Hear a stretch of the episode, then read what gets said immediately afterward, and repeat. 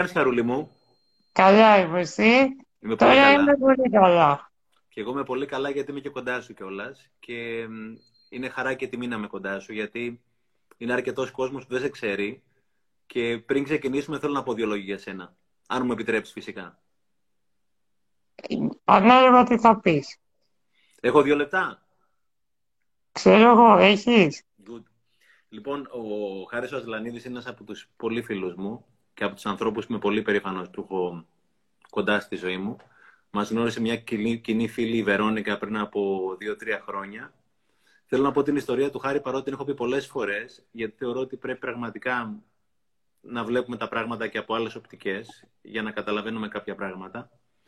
Ε, ο Χάρης λοιπόν διαγνώστηκε με μυϊκή ατροφία από πολύ νωρίς στη ζωή του καλπάζουσα, αν δεν κάνω λάθος, χάρη όπου κάνω λάθος, θα με διορθώνεις. Ε, τόσο πολύ που είπανε στον Σταθερή, σταθερή. Σταθερή καλπάζουσα είναι το καρότσι μου, ειδικά το καινούριο.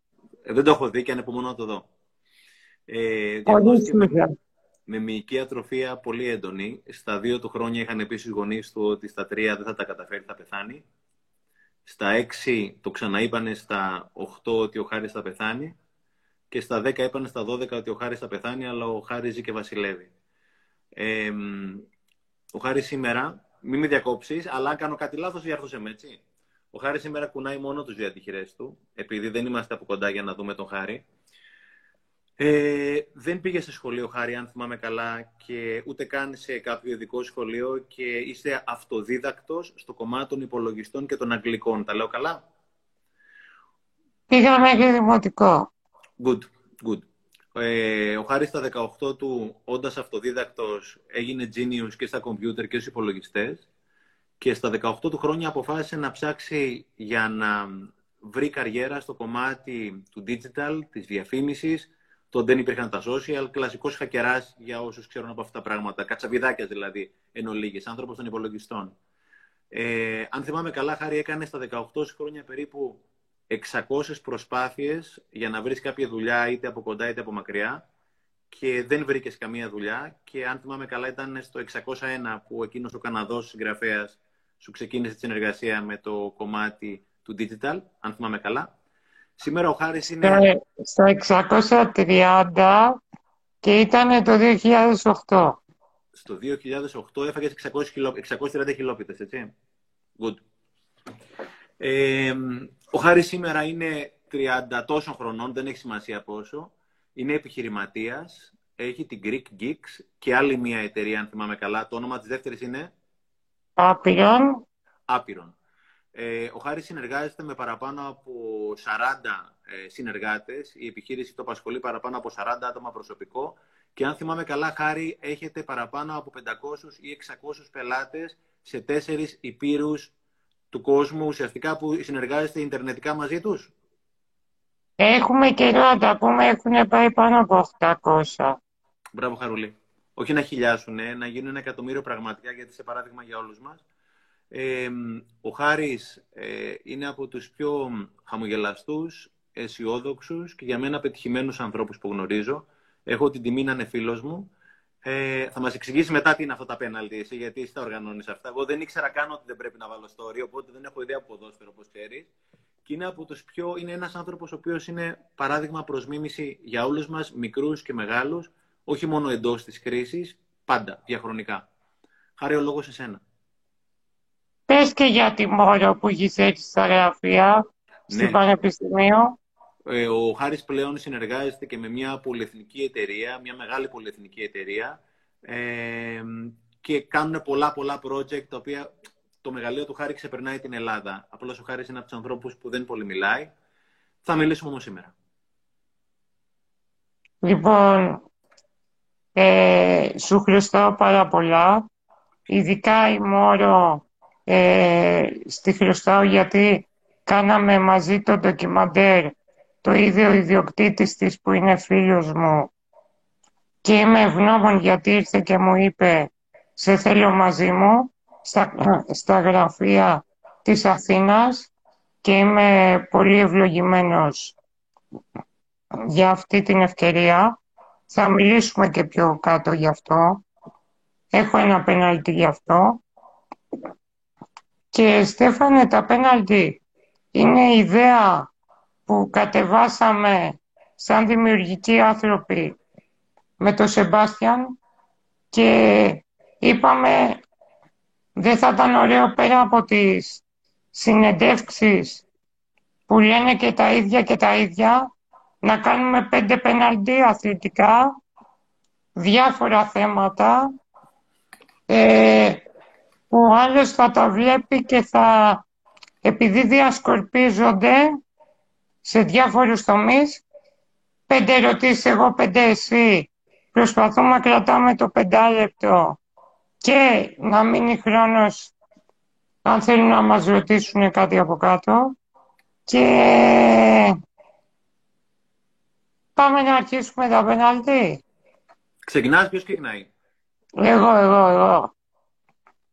Λοιπόν, το πρώτο πέναλτι που προσπάθησα να σε ρωτήσω κάτι που δεν σε έχουν ξαναρωτήσει και σου ζήτησα και το ίδιο να σκεφτείς ερωτήσεις που δεν μου έχουν ξανακάνει. Ε, εύχομαι να γίνει αυτό για να δείξουμε και άλλες πλευρές του χαρακτήρα μας. Ανοιχτές ερωτήσεις είναι ότι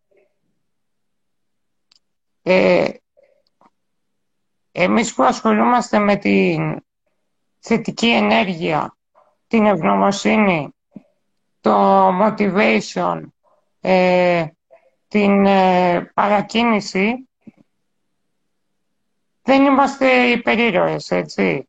Δεν έχουμε τρία χέρια, εφτά κεφάλια, πέντε μυαλά. Έχουμε το ίδιο, την ίδια καθημερινότητα στο ίδιο καζάνι είμαστε όλοι, ειδικά οι Έλληνες. Στο εξωτερικό δεν ξέρω πώς ζουνε. Εγώ εσάς έχω γνωρίσει. Ε, θεωρώ ότι στην πατρίδα μας έχουν πολύ μπερδέψει τα συναισθήματα, το τι νιώθω, με το τι κάνω, με το τι απόδοση έχω στη δουλειά μου. Δηλαδή δεν είμαστε όλοι ε, συγγραφείς ή δεν είμαστε όλοι μουσικοί ή ποιητές να έχουμε έμπνευση για να γράψουμε κάτι καινούριο. Άρα θεωρώ ότι οι άνθρωποι που κάνουμε πιο απλές δουλειές έχουμε μπλέξει ε, το, το performance με τα feelings που έχουμε και επίσης θεωρώ ότι πέρα από το ξενάκι, το κουμαρίνο, το περιστέρι, το τζέλιο, όλα αυτά, ο καθένας χρειάζεται τον εαυτό του. Δηλαδή εσύ χρειάζεσαι το Στέφανο, εγώ χρειάζομαι το Χάρη. Άσχετα από το αν χρειάζομαι παρακίνηση, πρώτα απ' όλα χρειάζομαι εμένα. Να είμαι 100% εγώ. Και θέλω λίγο να μιλήσεις αν μπορείς για τους σούπερ ήρωες, για τους coaches και για όλο αυτό το σύστημα που είναι της μόδας τώρα τελευταία. Ναι. Οκ. Επειδή είπες πολλά, δεν ξέρω πού να ξεκινήσω τώρα. Άκουγα, είπες ότι χρειαζόμαστε τον εαυτό μας ο καθένας. Άκουγα μια τύπησα της προάλλες, τη Μαριάν Βίλιαμσον, μια Αμερικανίδα, που έχει γράψει ένα καταπληκτικό βιβλίο Return to Love, η επιστροφή στην αγάπη, και είχε πει ότι τη μισή μου ζωή περιμένω να έρθει κάποιος άνθρωπος στη ζωή μου, είτε άντρας είτε γυναίκα, να με συμπληρώσει, να με ολοκληρώσει, δεν έχει σημασία τι είναι αυτό. Ή τα παιδιά μου περιμένω κάτι και η ζωή μου αλλάζει τη στιγμή που καταλαβαίνω ότι αυτό το κάτι ή αυτός ο κάποιος είμαι εγώ. Τη μισή μου ζωή περιμένω να έρθει κάποιος και αν όλα πάνε καλά και φωτιστώ, για μένα είναι ένας ορισμός του φωτίζομαι, συνειδητοποιώ ότι αυτός που περιμένω είμαι εγώ ουσιαστικά. Νομίζω ότι όλη αυτή η φιλοσοφία, αρέσει χάρη, έχει ξεκινήσει από αυτή τη χώρα. Λέγεται coaching, λέγεται προσωπική ανάπτυξη, λέγεται υποκίνηση, οτιδήποτε άλλο. Και από τότε που διάβαζα με τις κόρες μου τους μύθους, ε, του εσώπου και οτιδήποτε άλλο, ήταν τα πράγματα από τότε ξεκάθαρο ότι υπόθηκαν από τους αρχαίους προγόνους μας και όχι μόνο φυσικά έτσι, και από τους Κινέζους και από τους Αιγυπτίους και τους Ρωμαίους και δεν ξέρω τι άλλο. Και νομίζω ότι οι, οι δύο επιλογές που έχει κάποιος στη ζωή του έχει δύο επιλογές, δεν υπάρχουν άλλες επιλογές. Ή μαζεύει το καλοκαίρι ή ζητιανεύει το χειμώνα. Ή μαζεύω το καλοκαίρι ή ζητιανεύω το χειμώνα. Δεν υπάρχουν άλλες επιλογές. Για μένα αυτές οι δύο και δεν μιλάω μόνο για τα λεφτά. Αυτή τη στιγμή μιλάω για γνώση, μιλάω για συνειδητότητα, μιλάω για αυτοεκτίμηση, για όλα αυτά τα πράγματα τα οποία λέμε. Οπότε θεωρώ ότι όλα αυτά τα πράγματα είναι πραγματικά ανέκαθεν ήταν επίκαιρα. Απλώς κάθε φορά αλλάζει το αμπαλάζ και αμπαλάρεται με ένα διαφορετικό τρόπο. Διάβαζα τώρα πρόσφατα πάλι επίκτητο, όχι πάλι, πρωτοδιαβάζω επίκτητο σε κάποια πράγματα και συνειδητοποιώ ότι τα έχει πει όλο αυτός ο άνθρωπος, το εγχειρίδιο. Ε, κάποια στιγμή έλεγε ο επίκτητος για τους λεγόμενους haters που λέμε καμιά φορά τώρα. Οπότε έλεγε ο επίκτητος, γιατί haters υπήρχαν πάντα. Όλα ήταν πάντα ε, περίπου. Όσο ήταν άνθρωποι, τα πράγματα δεν αλλάζαν πάρα πολύ, απλώς αλλάζει ουσιαστικά η συσκευασία. Οπότε έλεγε κάποια στιγμή ο επίκτητος, υπάρχουν και κάποιοι άνθρωποι που όταν κάνεις αυτό που κάνεις, που κάνω, που μας αρέσει να μοιραζόμαστε ό,τι μπορούμε τέλος πάντων να μοιραστούμε, θα πούνε καλά αυτός που ξεφύτρωσε από εδώ πέρα. Οπότε όλα αυτά τα πράγματα ήταν τόσο διαχρονικά και οπότε θεωρώ ότι αυτό το πράγμα που, για το οποίο μιλάς, μιλάμε για την παιδεία, μιλάμε για την υποκίνηση, μιλάμε για αξίες, μιλάμε για τα βασικά πράγματα τα οποία ουσιαστικά συνήθως δεν μαθαίνουμε την, στην ώρα μας. Και θέλω να κλείσω με μια, για να μην εξαντλήσω το πεντάλεπτο, με μια ιστορία. Ήταν ένας τύπος από την Αμερική που είχε έρθει να μας μιλήσει για να δούμε ότι τα πράγματα είναι μια γεωμετρική πρόοδος η οποία αναπαράγεται, μεγαλώνει και απλώς τα πράγματα στη βάση τους είναι τα ίδια όσο υπάρχουν άνθρωποι. Οπότε είχε πει ο τύπος, ήταν τότε δεν είχαμε τους projectors που έχουμε τώρα, είχαμε overhead project, είχαμε τις διαφάνειες, τις ζελατίνε και το, το φως που το ρίχνει στο, στον τοίχο. Ναι, ναι. Οπότε κάποια στιγμή έβαλε μια διαφάνεια και λέει ότι τα τελευταία 10 χρόνια παρήχθη τόσο πολύ γνώση στο σύμπαν μας, όσο από καταβολής κόσμου. Τα τελευταία 10 χρόνια παρήχθη τόσο πολύ γνώση, όσο από καταβολής κόσμου. Και λέμε εντάξει ρε φιλαράκο, το έχουμε ξανακούσει. Και μετά βγάζει το, το χαρτί και έγραφε Times 1890. Το 1890, πριν από 130 χρόνια, ήταν ακριβώς τα ίδια πράγματα. Λέγαν και τότε ότι τα τελευταία 10-20 χρόνια είχε παραχθεί τόσο πολύ γνώση όσο καταβολής κόσμου. Οπότε, όσο είμαστε άνθρωποι, τα πράγματα είναι πάνω κάτω τα ίδια. Είναι ένα, μια μίξη από προβλήματα και ευκαιρίες. Τα τελευταία 10.000 χρόνια που έχουμε ουσιαστικά καταγεγραμμένη ιστορία είναι μια μίξη από προβλήματα και ιστορίες. Οπότε, για να ξαναγυρίσω, εγώ αυτό το πράγμα που λες θα το έλεγα φιλοσοφία, θα το έλεγα παιδεία. Κάποιοι το λένε προσωπική ανάπτυξη, κάποιοι το λένε ανθρωπιά, κάποιοι αξίες. Αλλά θεωρώ ότι πάντα υπήρχε και απλώς υπάρχουν κάποιοι άνθρωποι που είμαστε λίγο πιο τρελαμένοι, πιο τρελαμένοι με αυτά τα πράγματα. Α πούμε ότι εμείς είμαστε λίγο πιο τρελαμένοι με αυτά τα πράγματα. Αν και νομίζω ότι είναι στην... τα έχουμε όλοι ανάγκη, δηλαδή είναι οι ρίζες μας αυτές χάρη. Πάμε να χτίσουμε δηλαδή τρίτο, τέταρτο, πέμπτο όροφο και δεν έχουμε βάλει τα θεμέλια καλά. Οπότε είναι καλό να γυρίσουμε ξανά στα βασικά. Αυτή είναι η γνώμη δική μου. Τα πήγα καλά για πρώτο πέναλτι. Μια χαρά. Έχουμε χρόνο, μην αγχώνεσαι. Ε, Στέφανε, υπάρχουν σούπερ ήρωες. Δηλαδή, ότι θα βγεις εσύ και θα γράψεις ένα βιβλίο ή οποιοδήποτε. Σε κάνει σούπερ ήρωα. Δηλαδή, είμαστε σε άλλη γη, άλλο κόσμο εμείς. Χαρούλη, όσοι είμαστε εδώ πέρα, όσοι παρακολουθούν, δεν έχει σημασία πόσοι παρακολουθούν, όσοι είμαστε εδώ πέρα, σε μερικά χρονάκια ή στην καλύτερη δεκαετία, Χαρούλη, θα είμαστε, θα είμαστε χώμα.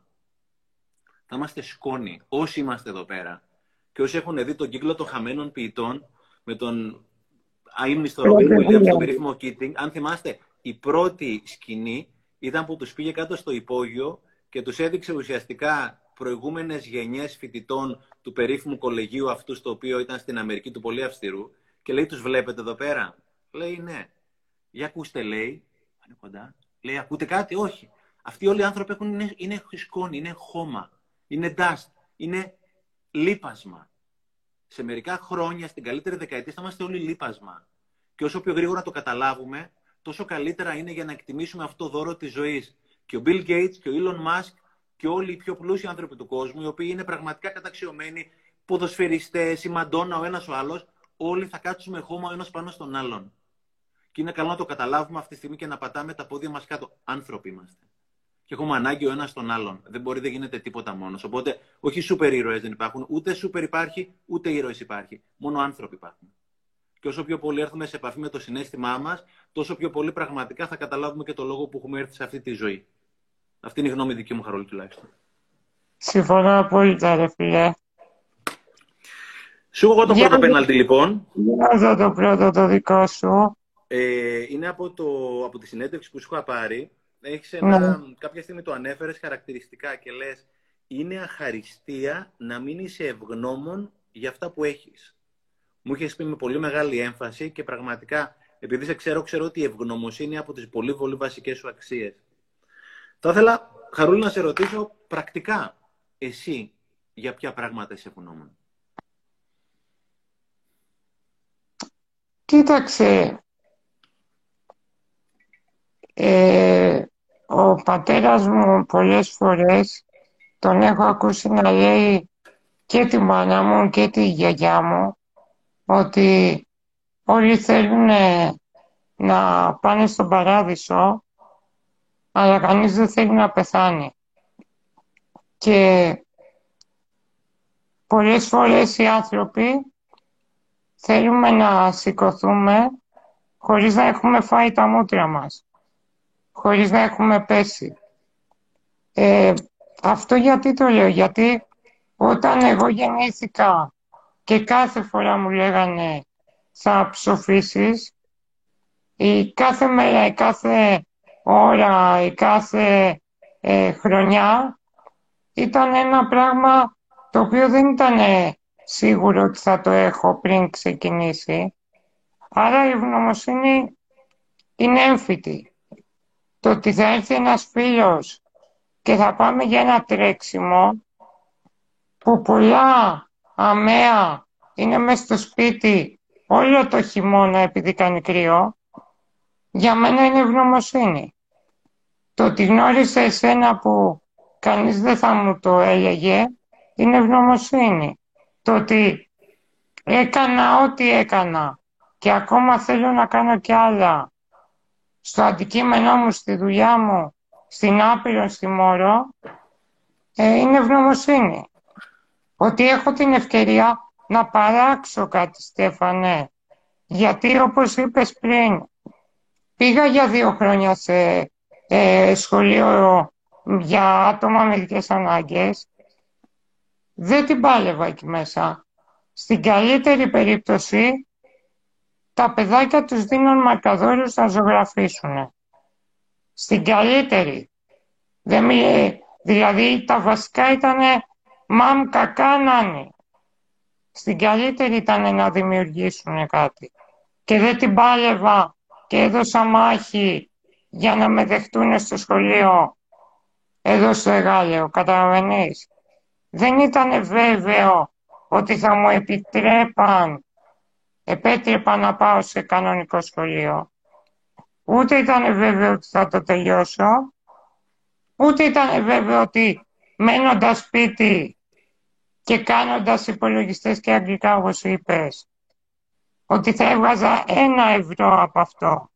Χμ. Το πιο δύσκολο είναι το πρώτο ευρώ. Άμα βγάλεις το πρώτο, βγάζεις και τα επόμενα, καταλαβαίνεις τι λέω. Χμ. Άρα όλα αυτά, αν με έπιανες τότε πιτσιρικά και μου τα έλεγες, θα σου έλεγα δεν πας καλά, παίρνεις ναρκωτικά. Άρα βγήκε στην πορεία, βγαίνει και ανεβαίνει και γουστάρω κάθε δευτερόλεπτο που είμαστε μαζί τώρα και λέω, όπως είπα και πριν πεις, σκέψου τι σου έχω για μετά. Χμ, χμ, χμ, χμ. Μάλιστα. Μάλιστα. Μάλιστα. Δηλαδή είναι, είναι η ανάσα, ρε φίλε, είναι η διάθεση. Και γι' αυτό που σε ρώτησα πριν για τους σούπερ ήρωες, εννοείται ότι έχω νεύρα, εννοείται ότι έχεις νεύρα, εννοείται ότι ξυπνάμε μαύρες μέρες, εννοείται ότι δεν είμαστε να μας μιλήσεις κάποιες φορές, ειδικά όταν δεν έχω πιει καφέ ή όταν χάνει ο Ολυμπιακός, αλλά κατά κύριο λόγο προσπαθούμε η πλειοψη... ας κάνουμε αυτό. Η πλειοψηφία να είναι λευκές μέρες. Η πλειοψηφία, να, είναι, μέρες. η πλειοψηφία να είναι λευκές μέρες. Εγώ υπογραμμίζω πράγματα που λες, Καρολή. Προχωράω πέναντι ξενάκι. Είμαι έτοιμος, περιμένω. Λοιπόν, τώρα δεν ξέρω αν θα σας αρέσει, αυτά τα... αν θα σας αρέσει αυτό το πέναλτι, αλλά επειδή σκεφτόμουν τι διαφορετικό να τον ε, ρωτήσω, είναι το εξής. Στις πριβέ μας συζητήσεις μου έχεις πει ότι γουστάρεις τα οικονομικά. Θέλω λοιπόν να μας μιλήσεις για ένα τομέα της ζωής που δεν έχεις πολύ μιλήσει. Μιλά μας για οικονομικά, για οικονομία, μιλά μας για επένδυση χρημάτων και όχι χρόνου και θέλω να ακούσω παραπάνω για το Στέφανο πριν γράψει το πρώτο βιβλίο. Όλα αυτά σε πέντε λεπτά φαντάζομαι, Χαρούλη, έτσι; Βάλε δέκα, ρε παιδί μου, έλα. Παίξε μπαλά, έχουμε χρόνο. Ε, επένδυση. Ξέρεις πολύ καλά ότι πιστεύω ότι η μεγαλύτερη επένδυση είναι στον εαυτό μας και όχι μόνο από πλευράς χρόνου, αλλά και χρημάτων σε αυτά τα πράγματα που δίνουμε για να εξελιχθούμε. Είτε είναι βιβλία, είτε είναι σεμινάρια, είτε ψυχοθεραπεία ή οτιδήποτε. Πολλές φορές ε, αναρωτιόμαστε αυτός ο άνθρωπος που είναι ειδικός, παίρνει 20 ευρώ την ώρα, παίρνει 30 ευρώ την ώρα, αυτό το σεμινάριο κάνει 50-100 ευρώ, αυτό το βιβλίο κάνει 15 ευρώ, δεν ξέρω τι. Και λες ας πούμε ότι εγώ δεν έχω 20-30 ευρώ, οτιδήποτε, ή δεν θέλω να δώσω. Και δεν θέλω, ξέρω ότι μου κοστίζει 30 ευρώ ας πούμε και δεν θα το κάνω. Η ερώτηση είναι, έχεις υπολογίσει θα σου κοστίσει εάν δεν το κάνεις; Γιατί πάρα πολύ συχνά επειδή έχω τελειώσει οικονομικά την αντάτεμπορική, πώς ξέρεις, διοίκηση επιχειρήσεων, ε, στην αντάτεμπορική μας μαθαίναν το κόστος ευκαιρίας. Δηλαδή, τι θα σου κοστίσει αν δεν το κάνεις. Οπότε έχω να κάνω μια πολύ σοβαρή κουβέντα με το φίλο μου το Χάρη, που είναι αδερφός, συνεταίρος, το αγόρι μου, το κορίτσι μου, τον πατέρα μου, τη μάνα μου, τα παιδιά μου. Και θέλω να πω την αλήθεια μου. Και λέω τώρα πω πω δεν γαμιέται τώρα βράδυ, τώρα άστο, θα μου πρίξετε αυτά, το ένα το άλλο. Δεν έχω όμως και ξέρω ότι το να μην πω την αλήθεια μου, δεν θέλω να την πω γιατί θα μου στοιχήσει την ησυχία μου. Έχω υπολογίσει τι θα μου στοιχήσει εάν δεν πω την αλήθεια μου. Πώς η σχέση μου ή προσωπική, επαγγελματική, οικογενειακή πηγαίνει στο παγόβουνο. Έχω υπολογίσει τι θα μου στοιχήσει αν δεν ξεκινήσω το project της ζωής μου. Δεν υπάρχει μεγαλύτερος πόνος, χάρη, από το να θες να κάνεις κάτι και μετά να δεις ότι κάποιος άλλος το έκανε. Δεν υπάρχει χειρότερος πόνος από αυτό το πράγμα. Οπότε, αφενός θεωρώ ότι η μεγαλύτερη επένδυση είναι στον εαυτό μας. Θεωρώ ότι χρόνο και χρήμα που θα δώσουμε κάπου διάβαζα, ότι αν κάποιος λέει, το λέγει ο Στίβεν Κόβι, που έχει γράψει 7 συνήθειες των πετυχημένων ανθρώπων, των πιο πετυχημένων ανθρώπων, κλασικό βιβλίο, διαβάζω ένα άλλο βιβλίο αυτή την εποχή. Λέει, αν σου έλεγαν ότι θα επενδύεις μία από τις 24 ώρες ημέρα σου για να είναι οι υπόλοιπες 23 πολύ καλές. Θα το κάνεις ή όχι; Έχω να επενδύσω μία ώρα από τις 24, προκειμένου οι 23 να είναι πολύ πολύ καλές. Δεν θα είναι πάντα καλές, αλλά να είναι στην πλειοψηφία τους λευκές, όπως είπες. Δεν θα το κάνεις. Εννοείται θα το έκανα. Και πραγματικά, ξέρεις, νομίζω ότι η μεγαλύτερη επένδυση είναι στον εαυτό μας, ε, γιατί δεν μπορώ να δώσω τίποτα που δεν έχω. Μόνο αν έχω κάτι μπορώ να το μοιραστώ. Μόνο αν έχω αυτοεκτίμηση μπορώ να το δώσω στα παιδιά μου. Μόνο αν έχω αγάπη μπορώ να την δώσω στο σύντροφό μου ή σε όλο τον κόσμο. Ξυπνάω το πρωί και αφήνω κάποιον άνθρωπο να περάσει, μου χαμογελάει, του χαμογελάω. Δεν υπάρχει μεγαλύτερο δώρο από αυτό το πράγμα. Αλλά πρέπει να έχω κάτι για να μπορώ να το δώσω. Ε, όσον αφορά τα χρήματα, επειδή στην Ελλάδα είναι και λίγο, έχουμε μεγαλώσει με λίγο, παλαι, λίγο σκουριασμένες πεπιθήσεις, αν μου επιτρέπεις, και θεωρούμε τα λεφτά είναι καλά, είναι κακά ή δεν ξέρω τι. Το ανέφερα και στο πρώτο το δώρο, το πρώτο βιβλίο που έγραψα τέλος πάντων και δεν είναι δικό μου. Λέει τα λεφτά δεν είναι ούτε καλά ούτε κακά. Τα λεφτά είναι ενέργεια, τα λεφτά είναι ό,τι είσαι εσύ. Εάν εσύ έχεις καλή πρόθεση, με τα λεφτά θα κάνεις κάτι καλό. Εάν τα λεφτά, αν εσύ έχεις κακή πρόθεση, με τα λεφτά θα κάνεις κάτι κακό. Οπότε τα λεφτά είναι ένα εργαλείο. Είναι ένα μαχαίρι το οποίο μπορεί να κόψει ουσιαστικά το φαγητό και να φάτε όλοι να μοιραστεί. μπορεί ουσιαστικά να χειρουργήσει έναν άνθρωπο και να ζήσει ή μπορεί να σκοτώσει κάποιον άνθρωπο. Οπότε και έχουμε ξεκινήσει στην Ελλάδα, έχουμε και πεπιθήσει στα λευκά, τα λεφτά δεν φυτρώνουν στα δέντρα και και και. Ε, εγώ θεωρώ ότι οτιδήποτε έχω είναι καλό, οποιοδήποτε από εμάς, οτιδήποτε με έχει δεν είναι καλό. Οπότε αν τα χρήματα τα έχω με την έννοια ότι τα ελέγχω εγώ, είναι ένα εργαλείο στα χέρια μου. Εάν τα χρήματα με ελέγχουν, ουσιαστικά είμαι εργαλείο στα χέρια τους, δεν είναι καλό. Και όσον αφορά τα χρήματα, θεωρώ πραγματικά ότι ο καθένας δικαιούται να έχει όσα χρήματα θέλει να έχει. Πρέπει να δουλέψει φυσικά για αυτά. Και υπάρχουν και πολλοί έξυπνοι τρόποι για να βγάλει κάποιος χρήματα πια, είτε μέσα από πυραμιδικό μάρκετινγκ, είτε μέσα από εξωτερικές συνεργασίες, είτε μέσα από οποιοδήποτε άλλο τρόπο. Εγώ από νωρίς έμαθα χάρη, μου είχε πει κάποιος τύπος, ότι είναι πολύ σημαντικό να βάλεις τα, τα λεφτά να δουλεύουν για σένα όταν εσύ κοιμάσαι και να μην δουλεύεις μόνιμα για τα λεφτά εσύ, αλλά να δουλεύουν και τα λεφτά για σένα. Όντας επιχειρηματίας πολλά χρόνια και τώρα πλέον ασχολούμαι με τη συγγραφή, δεν ξέρω πόσα χρόνια θα ασχολούμαι. Άρα, όσο το συνέστημά μου χτυπάει η καρδιά μου, τόσο θα γράφω. Είμαι σε μια φάση που για την ώρα τουλάχιστον έχω καταφέρει κι εγώ μέσα από δικαιώματα την ώρα που κοιμάμαι ουσιαστικά τα χρήματα να δουλεύουν για μένα. Αλλά είμαι απόλυτα συνειδητός πια ε, ότι τα χρήματα είναι ένα εργαλείο. Είναι ουσιαστικά κάτι το οποίο σου κάνει όμορφη τη ζωή και έχεις πραγματικά χρέος χρήματα όσο μπορείς να μοιράζεσαι και κυρίως να μοιράζεσαι γνώση προκειμένου ο άλλος να έχει τη ζωή που θέλει, είτε αυτή έχει να κάνει με χρήματα είτε όχι. Οπότε, ξέρεις, και είμαι πολύ τεχνοκράτης σαν ε, επιχειρηματίας και στην ελεύθερη οικονομία και και και. Αλλά παράλληλα, εσύ το ξέρεις και νομίζω ότι κάποιοι που με ξέρουν το ξέρουν. Είμαι πάρα πολύ σοσιαλιστής όσον αφορά τους ανθρώπους. Δηλαδή, αγαπώ πάρα πολύ τους ανθρώπους. Θεωρώ ότι τι επιχειρήσεις ο σημαντικότερος παράγοντας είναι οι άνθρωποι. Και αν πραγματικά δεν αγαπάς τον κόσμο που δουλεύουν για σένα, τότε κάνε μια άλλη δουλειά. Δεν μπορεί να είσαι ηγέτης και να μην αγαπάς τους ανθρώπους.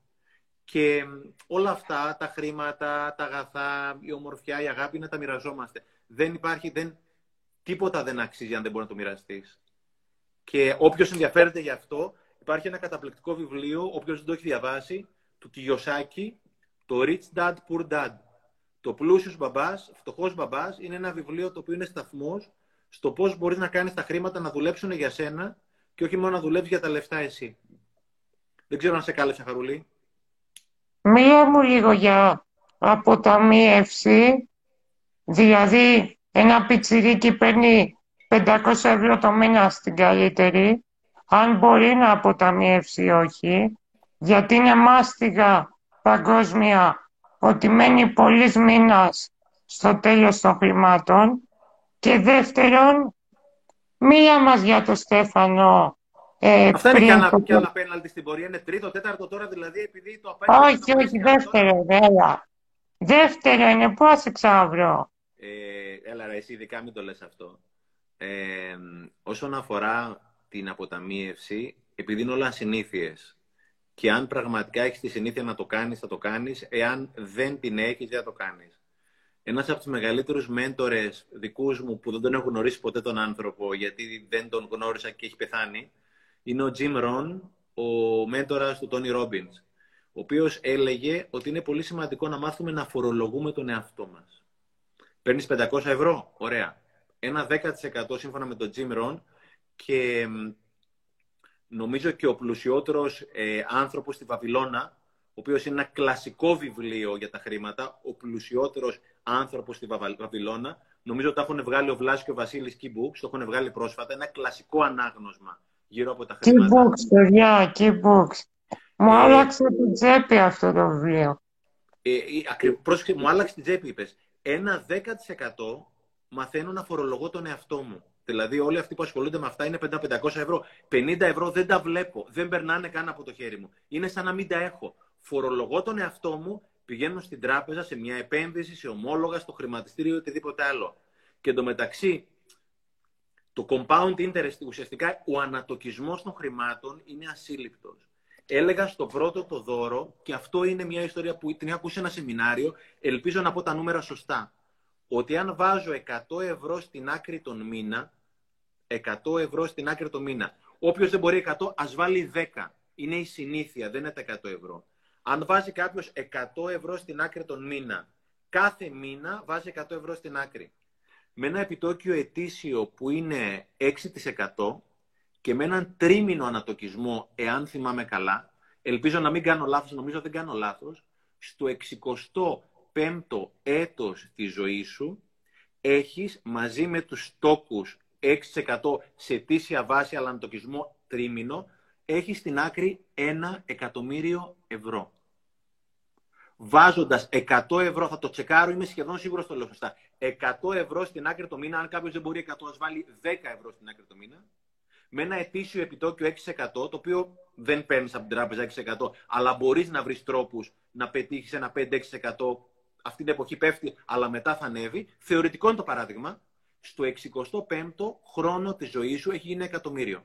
Εάν είναι με 10 ευρώ, έχει γίνει 100.000. Τα χρήματα αναπαράγονται όπως αναπαράγονται τα κουνέλια.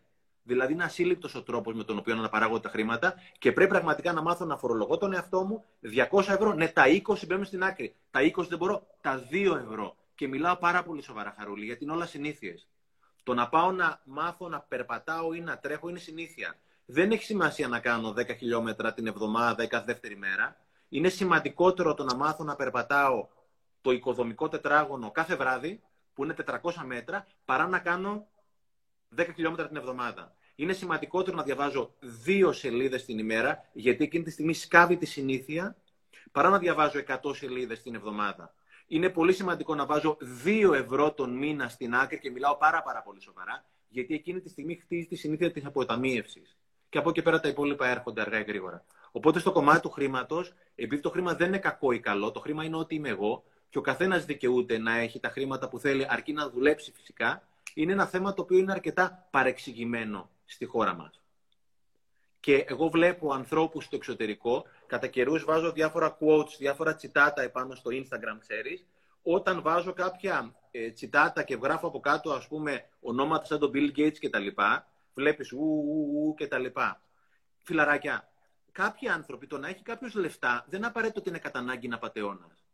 Ο, Bill, ο, ο, ο, ο Steve Jobs, ο οποίος πέθανε, ο Bill Gates και κάποιοι άλλοι άνθρωποι, αυτή τη στιγμή δίνουν δισεκατομμύρια κάθε χρόνο στην Αφρική προκειμένου να, ε, για εμβόλια, για σχολεία, για οτιδήποτε άλλο. Έχω μια ερώτηση να κάνω στον καθένα μας. Εάν εσύ είχες τα δισεκατομμύρια του Bill Gates, θα έδινες τα δισεκατομμύρια που δίνει; Α αναλογιστούμε ο καθένας.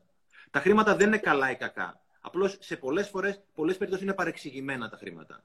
Τα, τα χρήματα είναι σαν τα παιδιά μας. Τα παιδιά μας κάνουν ό,τι κάνουμε. Τα χρήματά μας θα κάνουν ό,τι κάνουμε κι εμείς. Και ελπίζω να σε κάλυψε, Χαρούλη. Ναι. Για πάμε στο δεύτερο το δικό σου.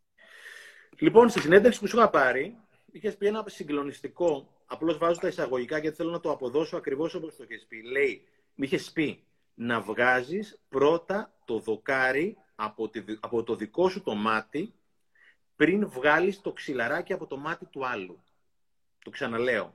Είχες πει να βγάζεις πρώτα το δοκάρι από το δικό σου μάτι πριν βγάζεις το ξυλαράκι από το μάτι, πριν βγάλεις το ξυλαράκι από το μάτι του άλλου. Και θα ήθελα σε παρακαλώ αυτό να μας το πεις με πιο πολλά λόγια.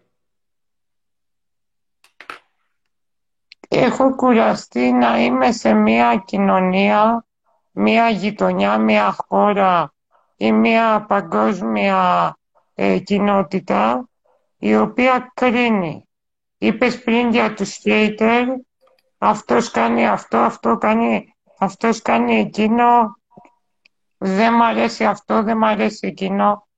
Και θεωρώ ότι, ε, ρε μεγάλε, έχεις λυμμένα τα δικά σου προβλήματα για να πας να λύσεις τα προβλήματα των άλλων.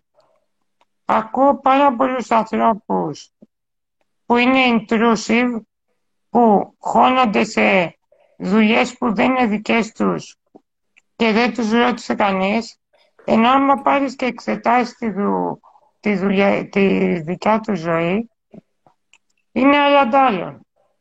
Θέλω να πω ότι σαν χάρης, πριν πάω αυθαίρετα να πω στο φίλο μου το Στέφανο Στέφανε, αυτό πρέπει να κάνεις, αυτό, αυτό και αυτό. Πρέπει να έχω λύσει τα δικά μου προβλήματα πρώτα.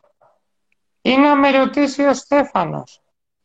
Έχω βαρεθεί να ζούμε μία μέτρια ζωή, να ακούω μέτριους ανθρώπους, να ασχολούνται με μέτρια ζητήματα.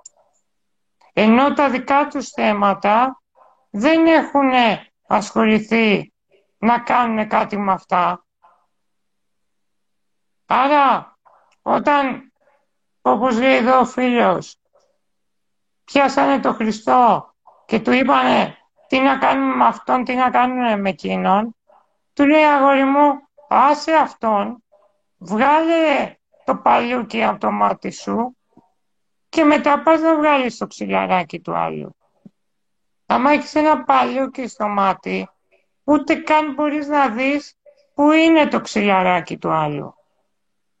Δηλαδή, έχουμε γίνει εξπέρ και αυτό που βλέπω, ρε Στέφανε, είναι ότι δεν βλέπω ζωές στο 100%.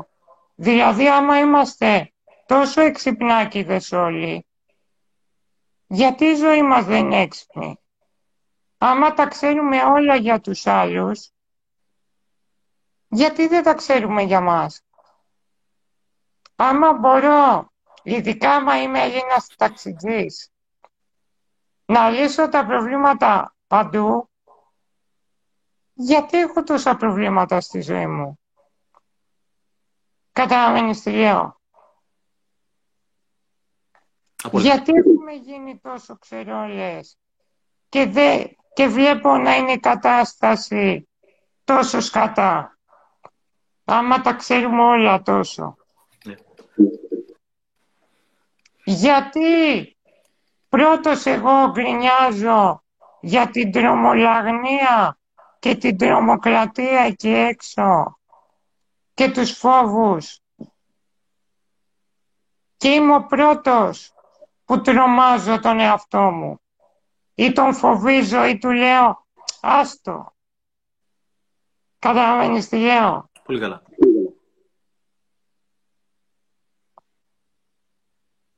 Ελήφθη. Εγώ καμιά φορά λέω, Χάρη, ότι τη μισή ενέργεια από αυτή που χρησιμοποιούμε για να κρίνουμε τους άλλους, εάν κάναμε μια ενδοσκόπηση με αγάπη στον εαυτό μας, εγώ τι μπορώ να κάνω καλύτερα, ο κόσμος ήταν άλλος, άλλος κόσμος. Αν το 50% από αυτό που χρησιμοποιώ για να κρίνω τους άλλους, αξιολογώ τον εαυτό μου και δεν χρησιμοποιώ καν το λέξη τη ρέξη, κρίνω, αλλά να λαμβάνω τη δική μου την ευθύνη, με το 50% της ενέργειας που κρίνω τους άλλους, θα ζούσαμε σε άλλο κόσμο, νομίζω. Απλώς η, ανάληψη προσωπικής ευθύνης είναι κάτι το οποίο λείπει από τον κόσμο αυτό και νομίζω ότι μόνο. Συμπληρώνω το πέναλ τώρα, έτσι. Και νομίζω ότι μόνο όταν αναλαμβα... συνειδητοποιήσω ότι εγώ έχω την ευθύνη για τη ζωή μου, είναι τότε που πραγματικά ενηλικιώνομαι και όχι στα 18 μου χρόνια. Και ξέρω πολλούς και ήμουνα και καμιά φορά είμαι και εγώ δεν σου κρίνω από τους ανήλικους που θα κρίνω εύκολα, παρότι είμαι 52 χρονών, εύκολα κάποιες φορές και εγώ που τα λέω δεν τα κάνω, θα κρίνω ανθρώπους σε καταστάσεις, απλώς λόγω της δουλειάς που κάνει γυρίζω και λέω, όπα, τώρα κρίνεις τον άλλον ή ουσιαστικά κρίνεις βασικά τον εαυτό σου γιατί κάτι σου λείπει εσένα από αυτή την ιστορία, έτσι. Οπότε θα αναλάβουμε την ευθύνη. Νομίζω πραγματικά θα ζούσαμε σε άλλο κόσμο. Και ας κάνουμε κάτι με το μάτι μας, Στέφανε. Δηλαδή το μάτι μας φταίει για όλα αυτά. Έτσι. Και φταίει, και ξέρεις κάτι, είναι αυτό που λες, έχω 100% έλεγχο στα πανιά μου, τα δικά μου πανιά. Να κρίνω τώρα τον καπετάνιο που το έριξε στη διόρυγα και έχει κλείσει όλη τη γη. Κάτσε, ας φτιάξω το δικό μου καράβι πρώτα και μετά διορθώνω και τους άλλους. Ναι, αλλά πρέπει να λυθεί και να, γίνει και να βρεθεί και μια λύση με αυτό το καράβι, γιατί έχει, έχει, παγώσει, έχει παγώσει αστικά το παγκόσμιο εμπόριο, έτσι. Αυτή τη στιγμή. Ένα 12-13% διάβαζα ότι ποιον έρχεται από εκεί πέρα. Αλλά δεν είσαι εσύ που θα το λύσεις δυστυχώς, έτσι. Ναι. Μακάρι, μακάρι να μπορούσαμε να το λύσουμε. Περιμένουμε κάτι ράβδο χρυσού από κύριε Ξενάκη. Συγγνώμη, Τι θα γίνει; Περιμένουμε κάτι ράβδου χρυσού. Τι θα γίνει, θα έρθουν, ναι. Εκεί πέρα, γι' αυτό ήταν βαρύ το πλοίο, γι' αυτό κόλλησε χαρούλη, γιατί και το χρυσάφι που περιμέναμε. Sorry, sorry. Δεν, θα τα φέρνω παλιό άλλη φορά. Λοιπόν, ε, προχωράω στο τρίτο πέναλτι. Έκανε ένα βιντεάκι, Στέφανε, όταν μου την είχε βαρέσει μία μέρα και με πήρανε κάτι πολύ καλοί φίλοι και είχαμε πάει σε ένα μέρος ψηλά, βλέπαμε από κάτω θέα, πράσινο πατού δέντρα και τους λέω αφήστε με μόνο μου να γεμίσω μπαταρίες για την πάρτι μου και αφήστε μου το κινητό να γράφει. Και έκανα ένα βιντεάκι πριν μήνες το δωμάτιο αναμονής. Ότι αισθάνομαι πάρα πολύ έντονα ότι αυτό με τον κορονοϊό μας βάζει σε ένα δωμάτιο αναμονής. Κάτι περιμένουμε. Κάτι περιμένουμε να γίνει. Και θέλω, δεν το καταφέρνω πάντα γιατί δεν την παλεύω, να είναι ένα δωμάτιο που θα μεταμορφώσει το χάρι, που θα βγει καλύτερος από αυτό το δωμάτιο, που θα βγει διαφορετικός. Και ο φίλος σου, ο Κιγιοσάκη, που ανέφερες πριν, λέει ότι ας το δούμε σαν μεταμόρφωσης time, όλο αυτό που περνάμε. Τι έχεις να πεις για την καραντίνα, Στέφανε; Ε, χαρούλη για την καραντίνα, δεν θέλω, δηλαδή με βάλε σε πολλή σκέψη με αυτό το δωμάτιο αναμονής, το πες πάρα πάρα πολύ. Πολύ βαθιά μέσα μου ήρθε αυτό το δωμάτιο αναμονής. Ε, όσον αφορά, επειδή είναι αντικειμενικά μια πολύ μεγάλη δυσκολία για όλους, για να μην το παίζουμε έξυπνοι, θεωρώ ότι τον καθένα μας έχει έρθει να τον αφυπνήσει για διαφορετικά πράγματα. Ε, εμένα ένα από τα πράγματα που με αφύπνισε πάρα πολύ, αλλά είναι προσωπικό δικό μου αυτή την εποχή, έχω... με έχει αφυπνίσει πάρα πολύ συνειδητοποιώντα το πόσο σύντομη είναι η ζωή εδώ πέρα πόσο περαστικοί είμαστε από αυτόν εδώ πέρα τον κόσμο. Όλοι, όσοι είμαστε εδώ πέρα, είμαστε όλοι περαστικοί. Και κάνουμε το λάθος και θεωρούμε ότι είμαστε μόνιμοι. Δεν είμαστε μόνιμοι, είμαστε άκρος περαστικοί. Ε, και θεωρώ προσωπικά, και νομίζω ότι τα καταφέρουμε γιατί με όλη την εξέλιξη, με τα εμβόλια, είτε κάνει κάποιος είτε δεν κάνει, νομίζω ότι του χρόνου, τέτοια εποχή θα έχει λυθεί, θα έχει τραυματιστεί αρκετά όλο το σύμπαν και πάρα πολύ και η ψυχή μας και νομίζω ότι ο σκοπός αυτής της καραντίνας και της δυσκολίας είναι εν τέλει να μας φέρει πιο κοντά σαν ανθρώπους, όχι κατά ανάγκη σωματικά, αλλά ψυχικά πιο κοντά. Δεν είναι απαραίτητο να κουμπιόμαστε αυτή τη στιγμή. Γιατί ξέρεις, το χαρακτηριστικό κάθε κρίσης είναι ότι αναδεικνύει για μια ακόμα φορά τη σημασία του ανθρώπινου παράγοντα. Σε κάθε κρίση τονίζεται με αλφαγιώτα, άσχετα αν εμείς θα το ακούσουμε, ότι ο άνθρωπος είναι το σημαντικότερο πράγμα στον κόσμο. Και θεωρώ πραγματικά πολύ τιμητικό για τον κόσμο μας ότι πάρθηκαν μέτρα σχεδόν σε όλες τις χώρες για να πέσει η ανάπτυξη και να σωθούν ζωές, έτσι, γιατί δεν υπάρχει τίμημα δίπλα σε μια ανθρώπινη ζωή. Εμένα λοιπόν η καραντίνα αυτή εμένα με έφερε πάρα πάρα πολύ κοντά στο κομμάτι. Μας το λέγε πάντα ο Σάρμα, δεν καταλάβαινα τότε τι εννοούσε.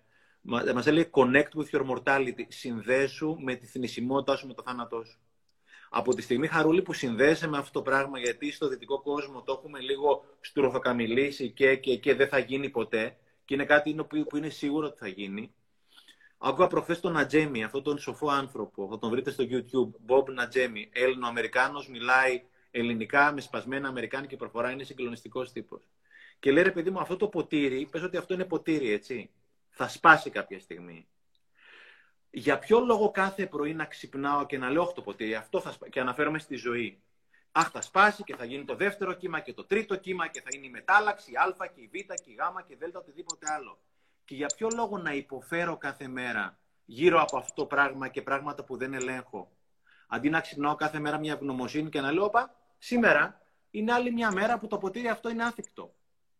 Γιατί να ταλαιπωρώ τον εαυτό μου κάθε φορά από τη στιγμή που θα φύγω που θα φύγω; Α πω ότι κοίτα να δεις, και άλλη μια μέρα που το ποτήρι αυτό είναι άδεκτο. Πόσο χαρούμενος και ευγνώμων για αυτό το πράγμα, έτσι; Και λέω ο Νατζέμι το συγκλονιστικό.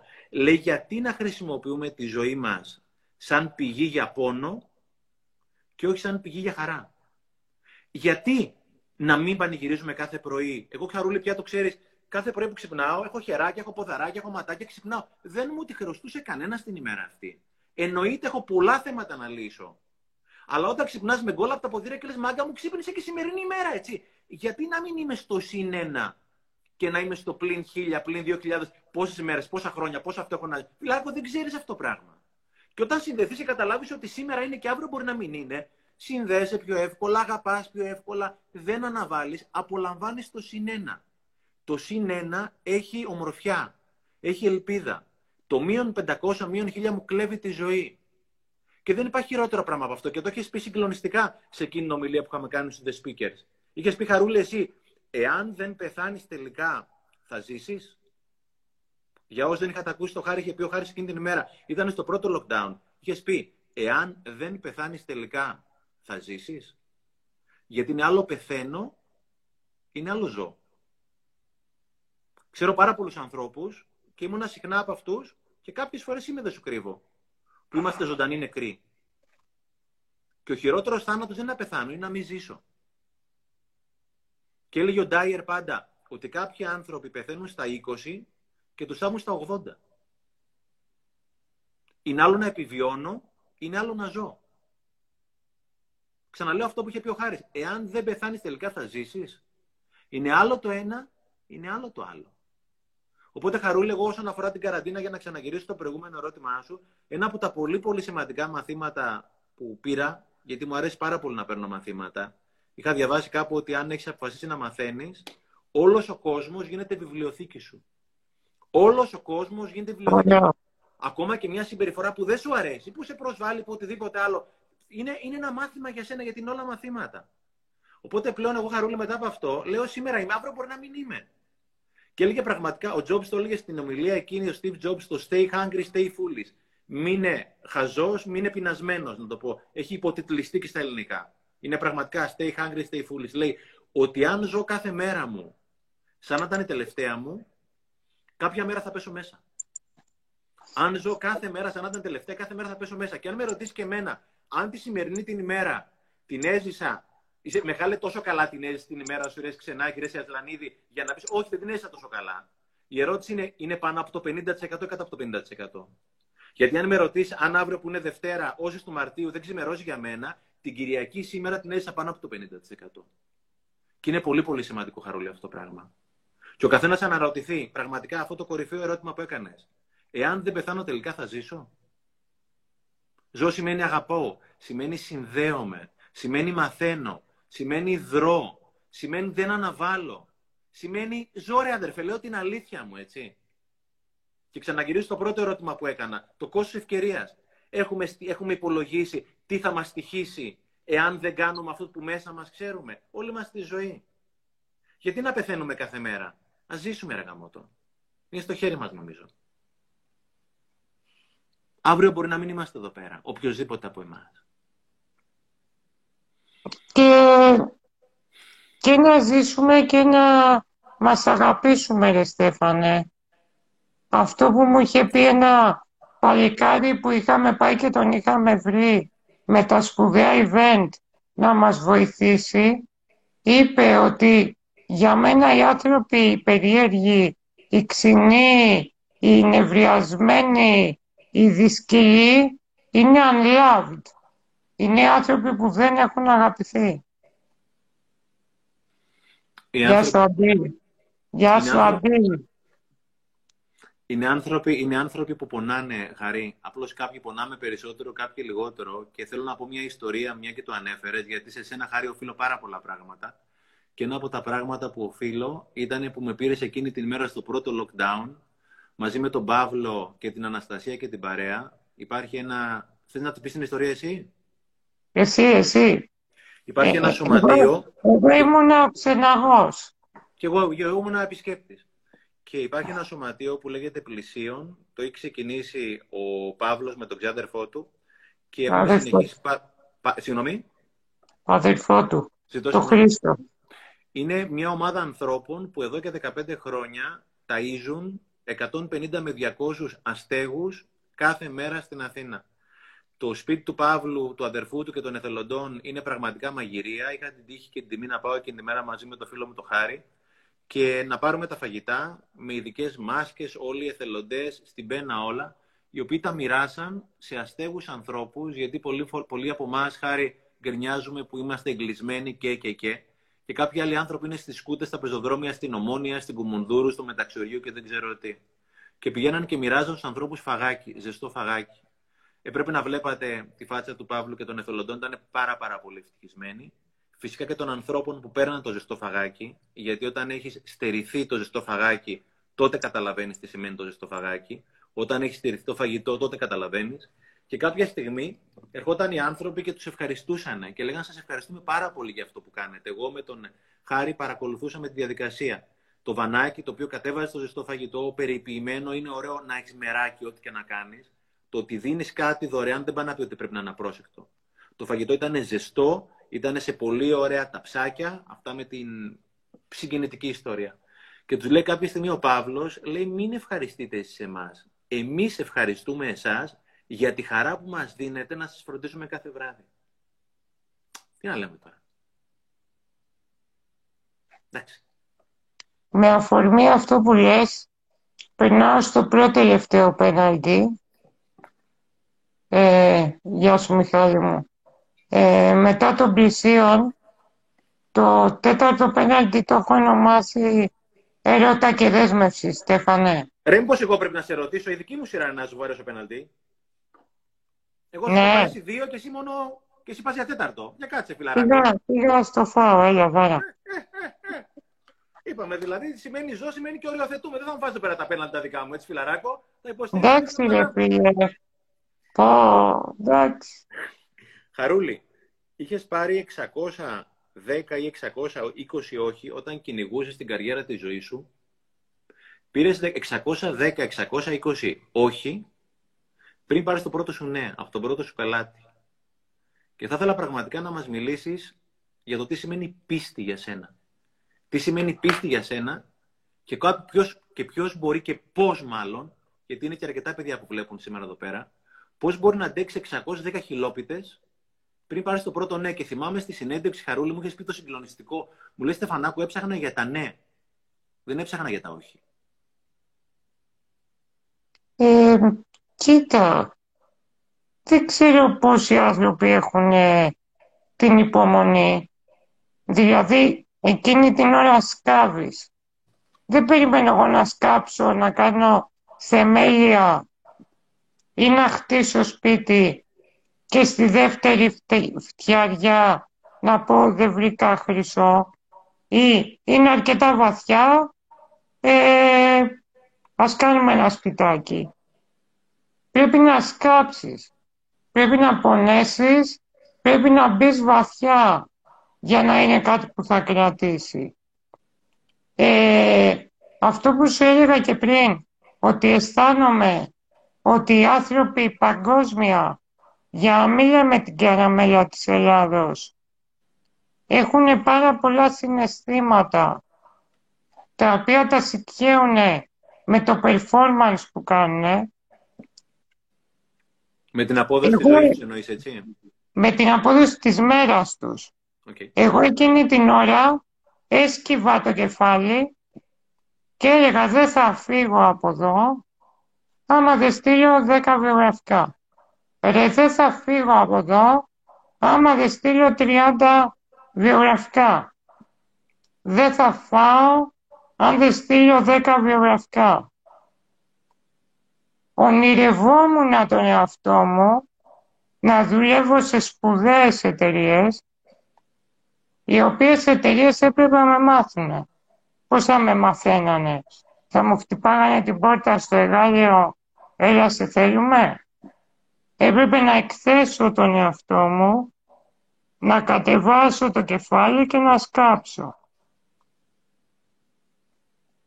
Μάλιστα. Ε, πόσες φορές, Στέφανε, έσκαψε η ζάμπλουτη τύπησα που έγραψε το Χάρι Πότερ. Πόσες φορές έσκαψε ο Γολ Ντίγνεϊ.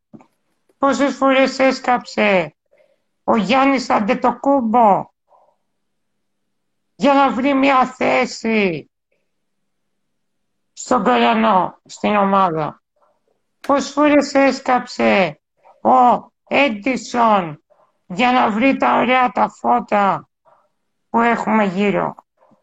Ε, Χάρη, θέλω να σε διακόψω γιατί διάβασα κάτι, ε, μια πολύ μικρή διακοπή. Σου παίρνω την μπάλα δηλαδή από τα μισό λεπτό με βαρέσεις. Για τον Έντισον και για όλους αυτούς, κάτι παρηγορητικό για όλους μας. Ο Έντισον ήταν 9.000 φορές, δεν θυμάμαι, δεν έχει σημασία. Και στην 10.000 10 το πέτυχε κτλ. Λέει ένας τύπος που διάβαζα. Τα καλά νέα είναι ότι αρκεί μία επιτυχία για να ξεχαστούν όλες οι αποτυχίες. Ακόμα και για κάποιον ο οποίος ετεροπροσδιορίζεται, που επιτρέπει και με ένα πολύ κακό να κρίνεται με αλφαγιώτα από τους άλλους, λέει ο Έντισον και ο κάθε Έντισον δεν θα κρυθεί από τις 9.000 αποτυχίες. Θα κρυθεί από τη μία επιτυχία. Εσύ δεν κρίθηκες από τις 620 χιλόπιτες. Κρίθηκες, εάν υπάρχει κρίση απ' έξω που δεν το γουστάρω αυτό το πράγμα, κρίθηκες από το 610 που σου είπε αυτός ναι. Οπότε μη φοβάσαι την αποτυχία, είναι τα σκαλοπάτια. Γιατί αρκεί μια επιτυχία για να κυρώσει όλα αυτά τα σκαλοπάτια, τις χιλόπιτες αποτυχίες. Γιατί τελικά όλοι αυτοί οι άνθρωποι, άντε το Κούμπο, ο Έντισον, άνθρωποι της διπλανής πόρτας, κρίνονται, και δεν μου αρέσει ξαναλέω το ρήμα, αλλά το λέω για να συνεννοηθούμε, από την επιτυχία.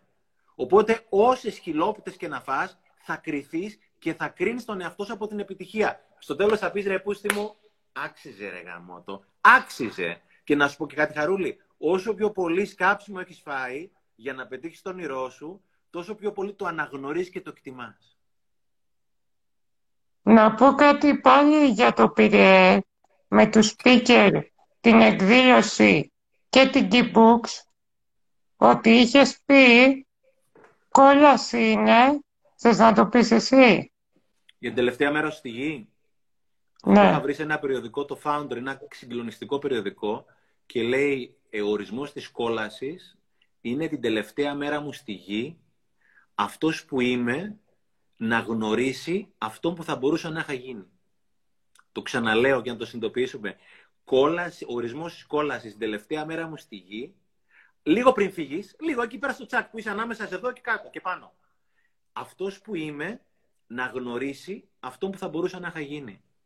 Και εκείνη τη στιγμή, την ώρα που φεύγει η ψυχή σου, να πεις ρε πούστη μου, μήπως το ζήσα όλο λάθος; Μήπως τελικά ήταν όλο λάθος; Μήπως πήγα, ας πούμε, σε μια τάξη για να δώσω διαγωνίσματα και δεν πήρα χαμπάρι τι γινότανε; Και τελευταία στιγμή, όταν πήγα να παραδώσω το γραπτό, συνειδητοποίησα ότι άλλο βιβλίο διάβασα και άλλο έπρεπε να είχα διαβάσει. Ποτέ δεν είναι αργά, ρε φίλε.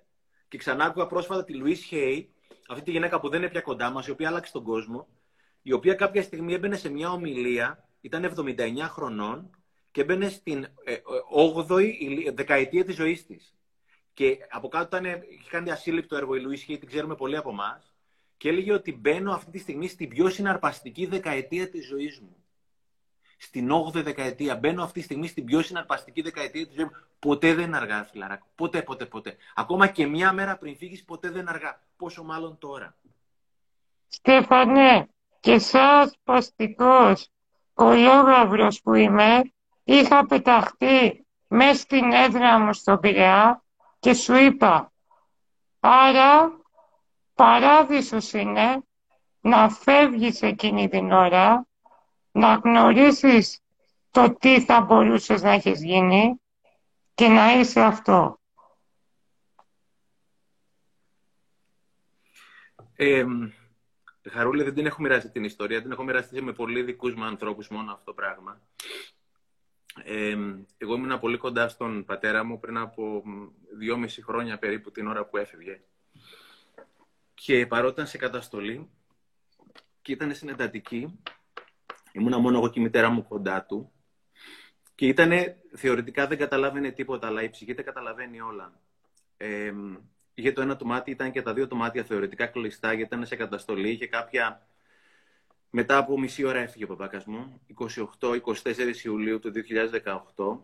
Ε, και όταν συνειδητοποίησα ότι ήταν τελευταία ευκαιρία να του μιλήσω, ε, τον είχα πάρει αγκαλιά. Και του λέγα όλα τα ευχαριστώ μου τέλος πάντων. Ε, το ένα του μάτι, πάρα πάρα πολύ συνειδητά, με κάρφωνε εκείνη τη στιγμή, τα έβλεπε και τα καταλάβαινε όλα και χαμογελούσε. Χαρούλη όταν λέω χαμογελούσε, χαμογελούσε. Δηλαδή, ο μπαμπάκας μου έφυγε 89 χρονών, ούτε εφοπλιστής ήταν ούτε τίποτα, ήταν καπετάνιος. Ήταν ένας άνθρωπος που αγάπησε και αγαπήθηκε πάρα, πάρα πολύ και για μένα πολύ μεγάλος μέντορας. Και θα ήθελα πάρα πάρα πολύ, όχι μόνο ο μπαμπάς μου, οποιοδήποτε έχει πραγματικά την τύχη, τύχη να φύγει έτσι, με πολύ ελαφριά την ψυχούλα του και να πει ρε πούστη μου τόσο άξιζε. Τον είχα αγκαλιά και έβλεπα τα, το μάτι του, το ένα από τα δύο που με έβλεπε και χαμογελούσε χαρουλή. Μετά από μερικά λεπτά έφυγε ο πατέρας μου. Αλλά ας το κάνουμε λίγο εικόνα, γιατί κάποια στιγμή θα έρθει και αυτή η ώρα για μας. Εκείνη τη στιγμή θα χαμογελάμε. Είναι πολύ όμορφο να χαμογελάσει εκείνη τη στιγμή.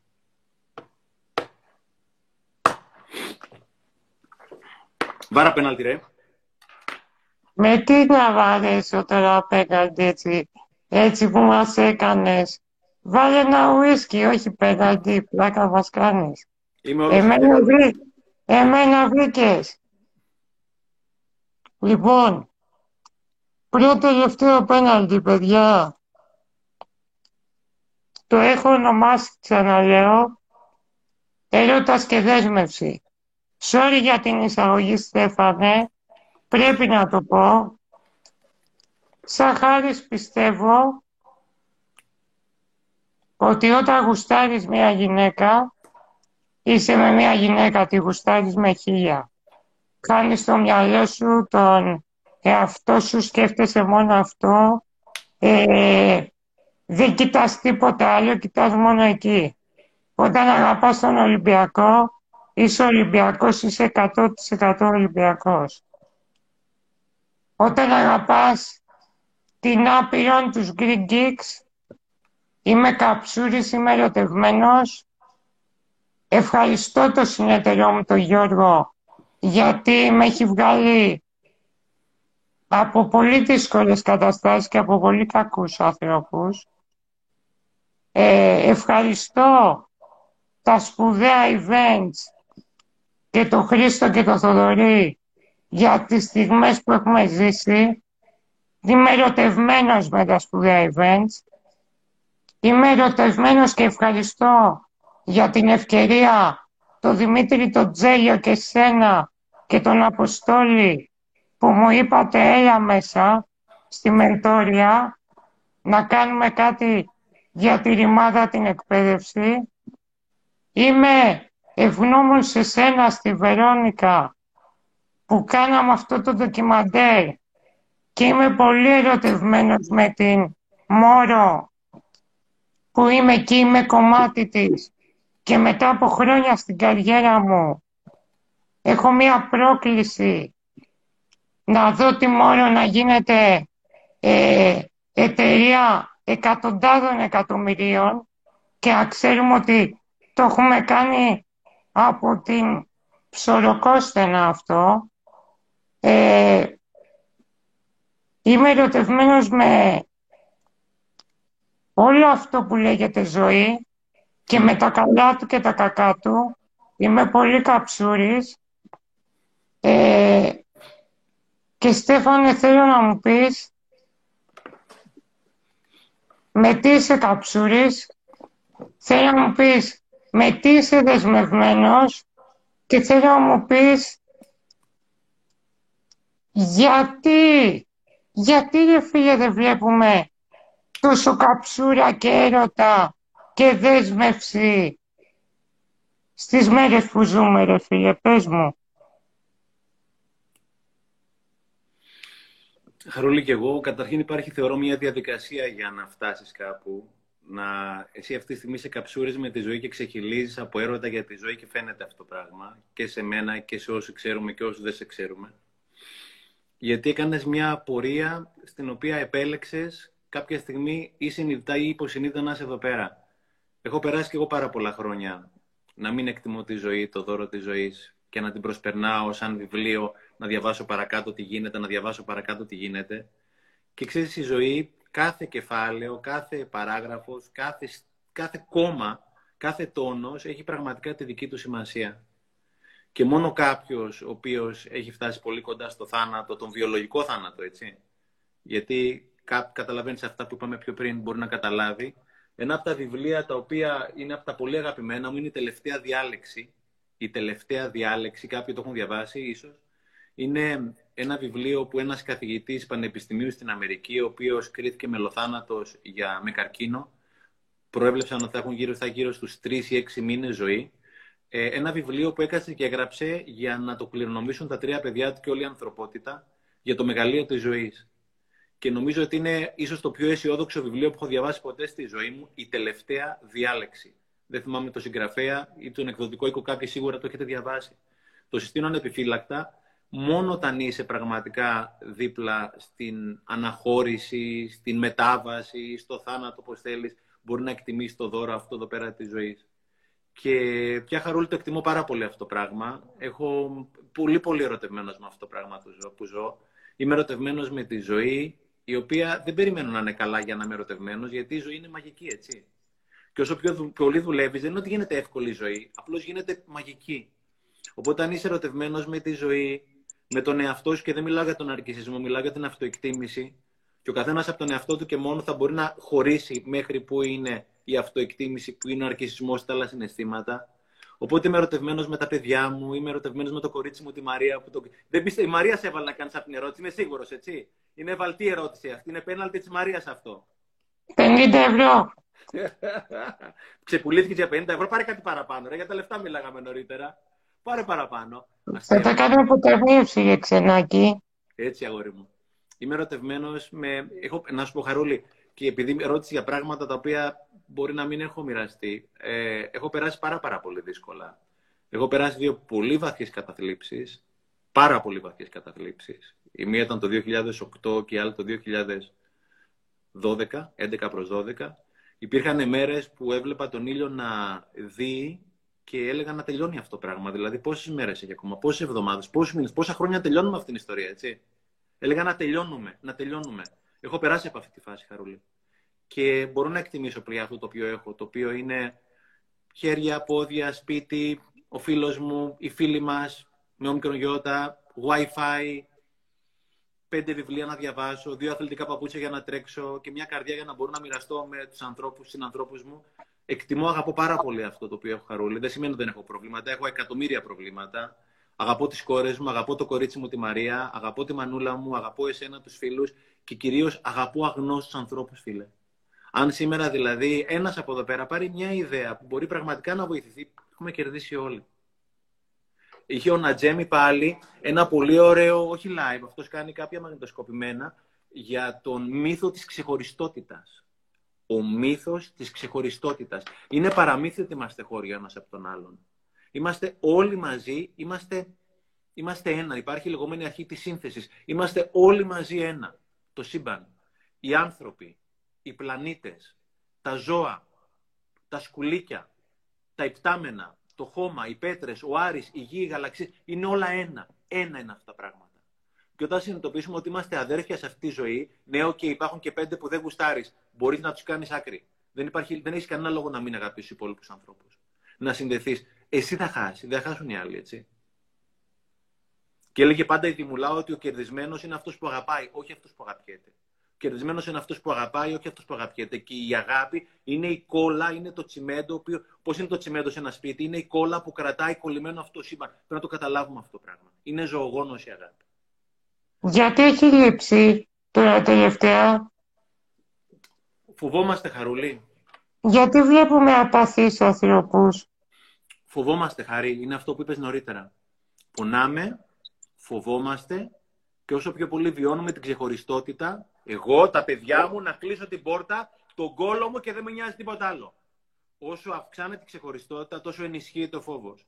Και τόσο ενισχύεται ο φόβος, τόσο αυξάνει η ξεχωριστότητα. Οπότε κάποια στιγμή εγώ και κανένας άλλος, και φυσικά δεν εμπιστεύεσαι τον εαυτό σου, γιατί δεν εμπιστεύεσαι, γι' αυτό δεν εμπιστεύεσαι κανέναν άλλον. Γιατί οι άλλοι, όσο και αν θες να το καταλάβεις ή όχι, οι άλλοι είσαι εσύ. Οι άλλοι είσαι εσύ και εσύ είσαι οι άλλοι. Και φοβόμαστε.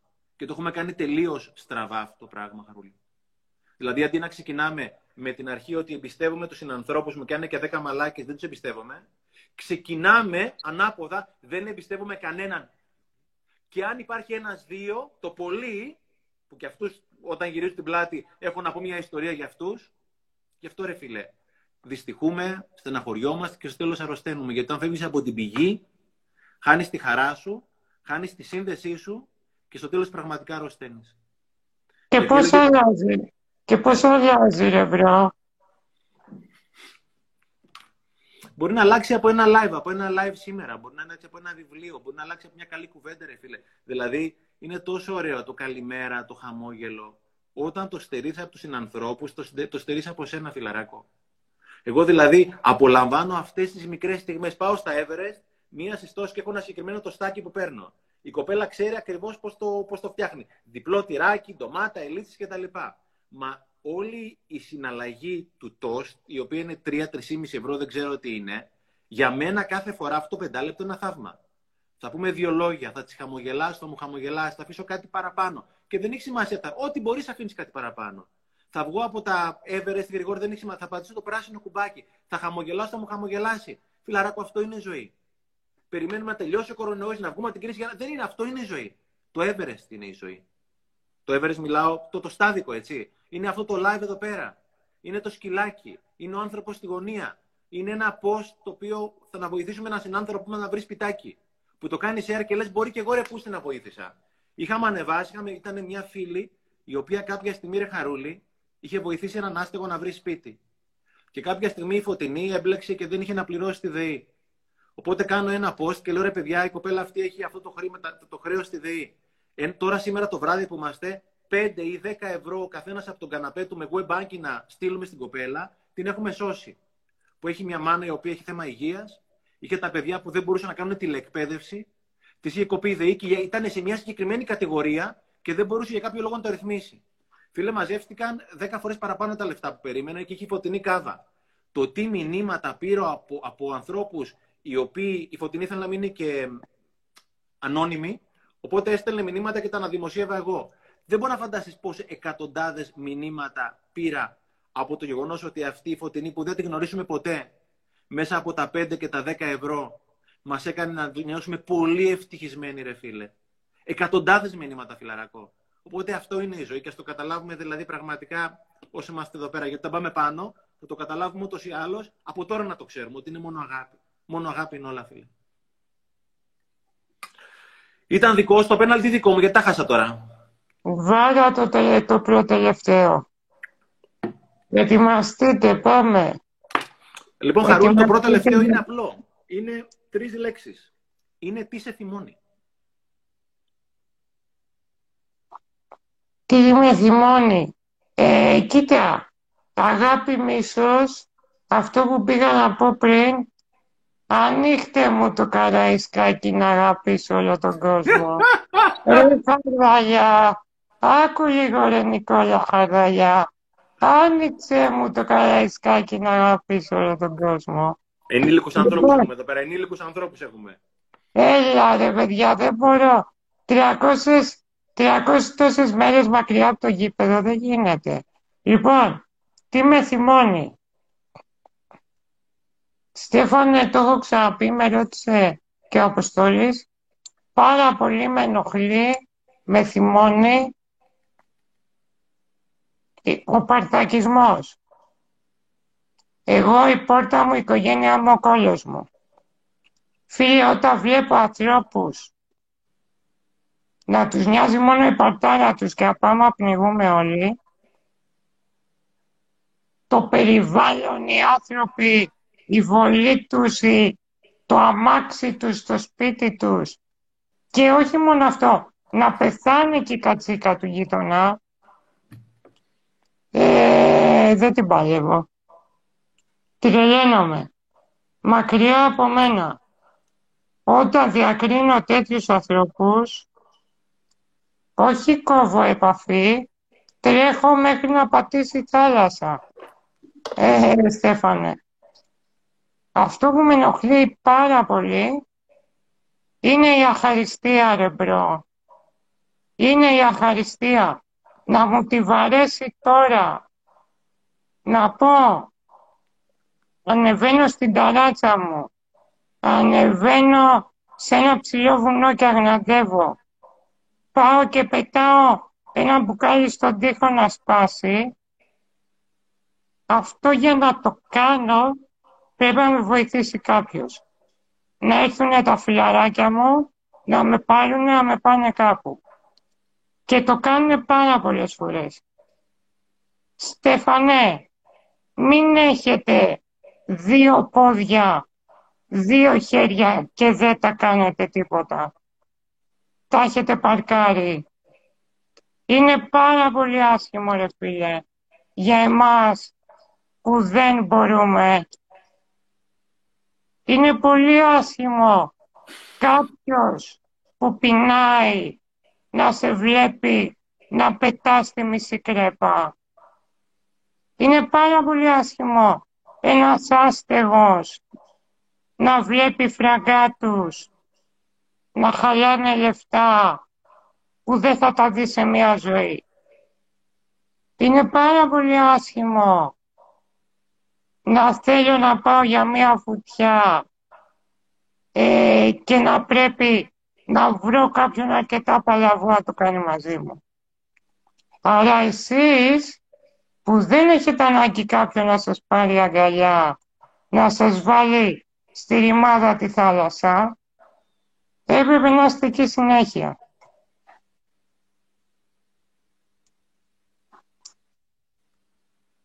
Στέφανε, κατάλαβες τι μου σπάει τα νεύρα. Η αχαριστία και ο παρδακισμός.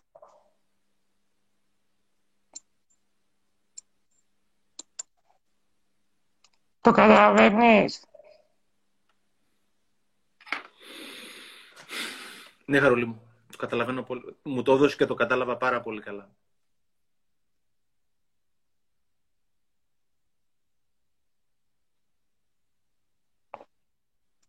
Και κάτσε λίγο να προετοιμαστούμε τώρα.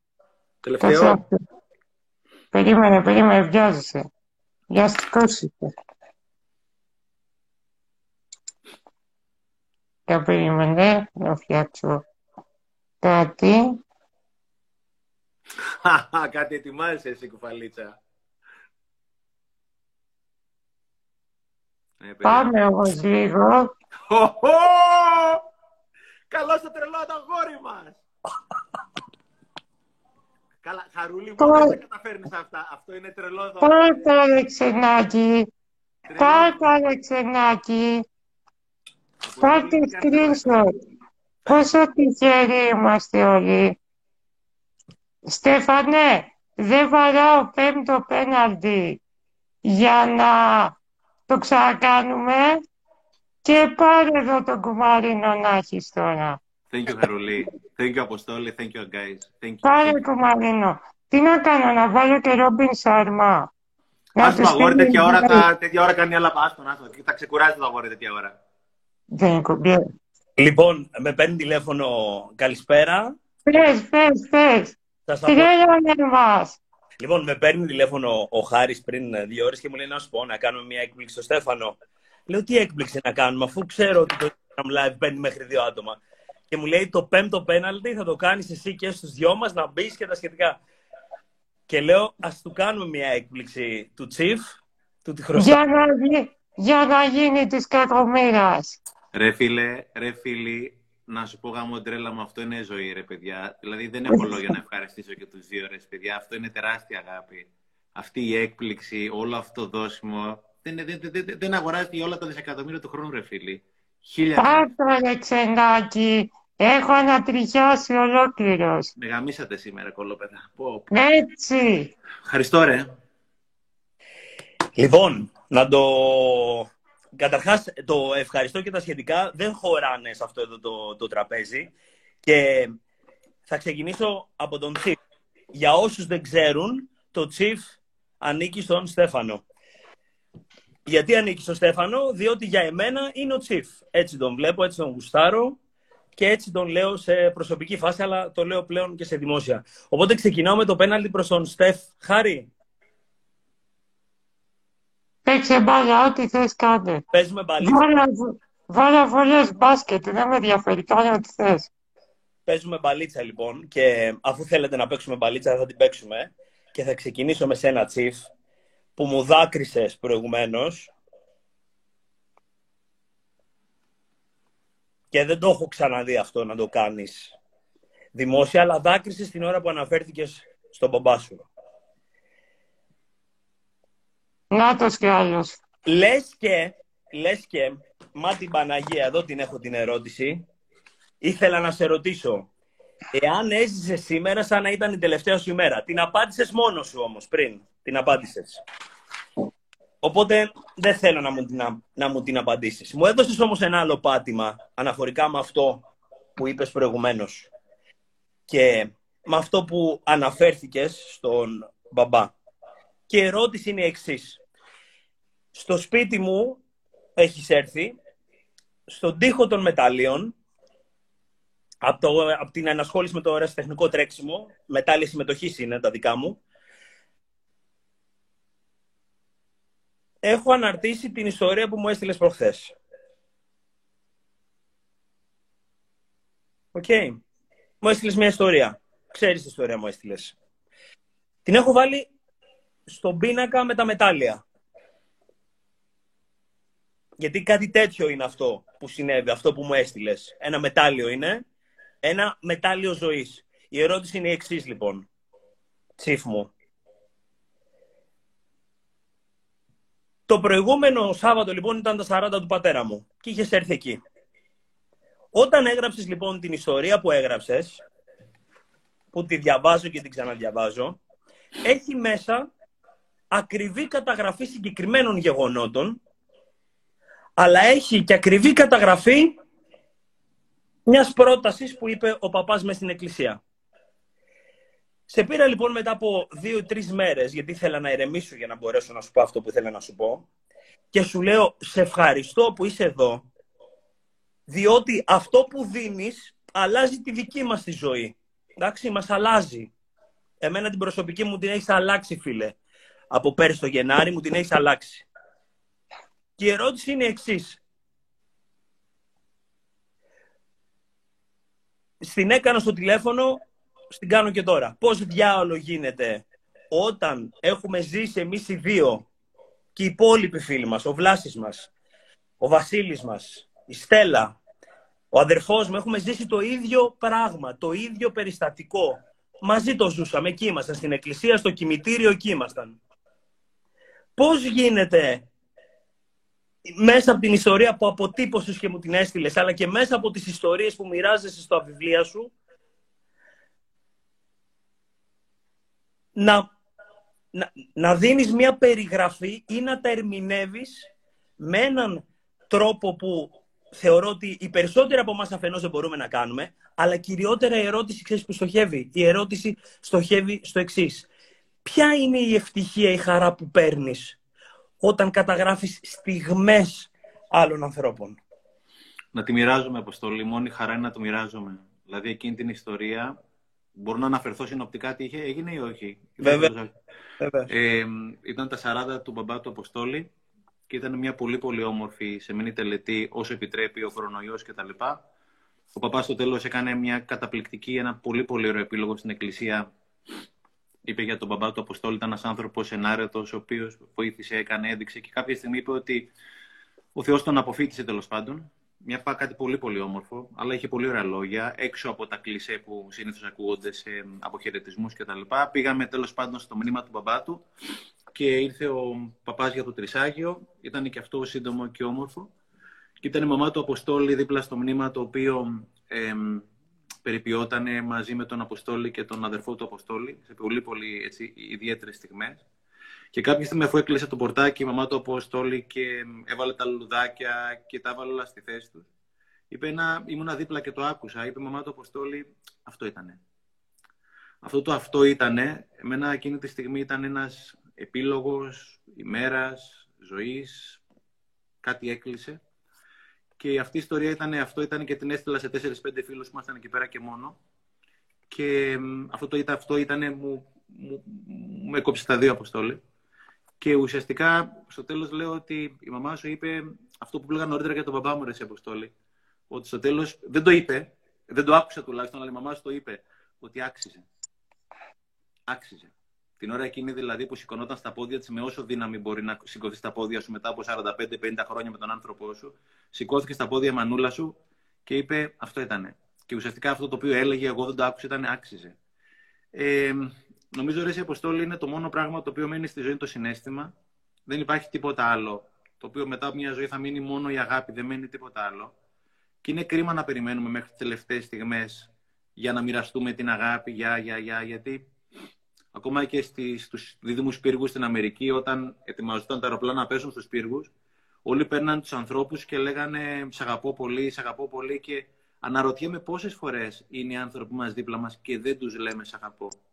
Αγκαλιά, σ' αγαπώ ρε, σ' αγαπώ ρε μαλάκα, το καταλαβαίνεις. Σ' αγαπώ ρε πούστη μου. Δηλαδή μπορώ να μην σ' αγαπώ ρε πούστιδες τώρα που κάνατε αυτή την έκπληξη μαζί. Δηλαδή δεν γίνεται. Απλώς ξέρεις, είναι πολύ ωραίο να ανακουφίζεσαι, να μοιράζεις την αγάπη. Φουντώνει ρε παιδί μου μέσα σου, νιώθεις ένα μοναδικό, συγγνώμη για τη λέξη, είναι σαν να εξπερματώνεις συναισθηματικά όταν πραγματικά μοιράζεις την αγάπη. Δηλαδή γίνεται να μην το μοιράσει το συνέστημα αυτό το πράγμα για να απαντήσω δια τη ατόπου απαγωγής αποστολή όσο μπορώ, ας πούμε. Δεν μπορώ να μην το μοιραστώ το συνέστημα εκείνη τη στιγμή. Εγώ, εκείνη. Δεν μπορώ, δηλαδή θα πεθάνω. Θα πεθάνω κυριολεκτικά. Δύο τα παιδιά, ο Σπύρος, ο Ανδριανός, με ένα style που μια συνέντευξη Εξαιρετική. παιδί μου, το κάνει το κάνεις γιατί πρέπει. Λέω, άμα μου το κόψει αυτό, έχω πεθάνει. Άμα μου κόψει την δυνατότητα να μπορώ να μοιράζομαι την αγάπη με τον άνθρωπο, έχω πεθάνει κυριολεκτικά. Και νο, θεωρώ ότι όλοι μας πραγματικά πεθαίνουμε μεταφορικά ή μακροπρόθεσμα κυριολεκτικά όταν δεν μοιραζόμαστε την αγάπη. Έχω λόγο να μην τα μοιραστώ. Θα υπάρχουν και δύο και με πλήγωσαν. It's okay. Και αυτοί πληγωμένοι είναι. Δεν τους θέλω στη ζωή μου. Τους υπόλοιπους 98 έχω λόγο να μην μοιράζομαι. Ήταν, ήτανε μεγαλειώδης αυτή η στιγμή με τη μανούλα σου που είπε όσο ακούστηκε εκείνη τη στιγμή, όσο μπορεί να. Αυτό ήταν. Οπότε η ερώτηση που απευθύνω σε όσους μας ακούν δεν έχει σημασία πόσοι και ποιοι είναι. Είναι άξιζε όταν θα έρθει αυτή η ώρα για τον μπαμπάκα σου, για τον μπαμπάκα μου, για όλους μας θα έρθει. Κάποια στιγμή θα πούμε, ρε παιδί μου, άξιζε. Και είναι πολύ σημαντικό να πεις εκείνη τη στιγμή, άξιζε ρε που μου, είναι αγάπη. Θα κρατήσω αυτό που έχει πει Δημουλά και αυτό που είπες και εσύ προηγουμένως, ότι ο ωφελημένος, ο κερδισμένος είναι αυτός που αγαπά και όχι αυτός που αγαπιέται. Τον τελευταίο χρόνο έχω απενεχοποιήσει πλήρως το σ' αγαπώ στη ζωή μου. Πριν που σου έστειλα το μήνυμα, έτσι το έκλεισα, ότι σε αγαπάω. Και σήμερα λοιπόν πήρα το γράμμα, το εκτύπωσα και το πήγα στη μητέρα μου. Σήμερα θα κλείνα 45 χρόνια ζωής μαζί με τον μπαμπά. 45 χρόνια γάμου. Και πήραμε λοιπόν αυτή την ιστορία που την έχω εκεί απέναντι και τη διαβάζαμε. Και ενίσχυσε την πίστη μας, ενίσχυσε την αγάπη μας. Αυτό όμως σήμερα δεν θα το ζούσαμε, φίλε μου, Εάν εσύ εκείνη την, εκείνη την ημέρα όλα αυτά δεν τα έγραφες στο κινητό σου, ήσουν εκεί μαζί μας, αλλά ήσουν, ήσουν και στη δική σου πραγματικότητα και στη δική σου διάσταση. Πάνω λοιπόν σε αυτό το κομμάτι είναι αυτό που θέλω να σου πω, που δεν έχει να κάνει με πέναλτι, είναι ότι σε χρειαζόμαστε και πριν μου έγραψες κάτι στο μήνυμα, να σου πω ότι και εδώ δημοσίως ότι ομορφαίνεις όλο αυτό το κομμάτι που κάνουμε, το κομμάτι της αυτοβελτίωσης, το κομμάτι της εξέλιξης Τσιφ. Είμαστε όλοι μαζί σε αυτό, Αποστόλη. Αν μου επιτρέπετε με αλφαγιώτα από τη διαδικασία του Χαρούλη, είμαστε όλοι μαζί σε αυτό. Όλοι μαζί είμαστε σε αυτό. Σε ό,τι είναι αυτό. Και όσο πιο γρήγορα το καταλάβουμε, τόσο πιο ωραίο είναι για όλους. Ευχαριστώ, ευχαριστώ, ευχαριστώ. Λοιπόν, Χαρούλη, μιας και έχεις όλες αυτές τις πανέμορφες ιδέες, το πέμπτο πέναλτι μου λέει να μπεις εσύ, να μπει. Θα μπεις, μου λέει, ως the speakers ή από το προσωπικό σου. Ω the speakers δεν θα μπω, του λέω. λοιπόν, Χαρούλη μου, είσαι έτοιμος; Προσπαθώ.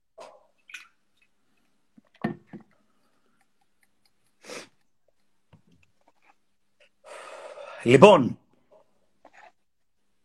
λοιπόν, Χαρούλη μου, μιας και μας δίνεται τώρα πλέον αυτή η δυνατότητα και είμαστε εδώ τρεις άντρες και οι άντρες δεν λένε σ' αγαπώ και οι άντρες είναι σκληροί και όλα αυτά τα πράγματα, ε.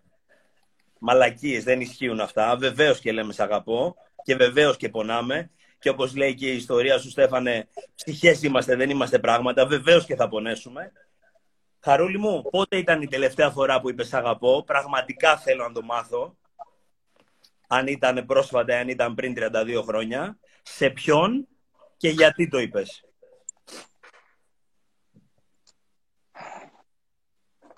Ε, ε, σας αγαπάω και τους δύο. Ήταν πριν από πέντε δευτερόλεπτα που το είπα. Ε, με όλη την έννοια της λέξης. Ε, είναι υπέροχο αυτό που ζούμε. Δεν με ενδιαφέρει το Instagram, δεν με ενδιαφέρει τίποτα. Με ενδιαφέρουν οι άνθρωποι, οι ψυχές. Ε, ειλικρινά αισθάνομαι γεμάτος από αγάπη, ότι αγαπάω όλο τον κόσμο. Είμαι τυχερός που είσαστε όλοι μαζί σε αυτή τη φάση. Πραγματικά έλεγα πριν στο Στέφανο να δεις τι σου έχω για μετά. Περιμένω με πάρα πολύ μεγάλο ενθουσιασμό τι έρχεται σε αυτό το ταξίδι.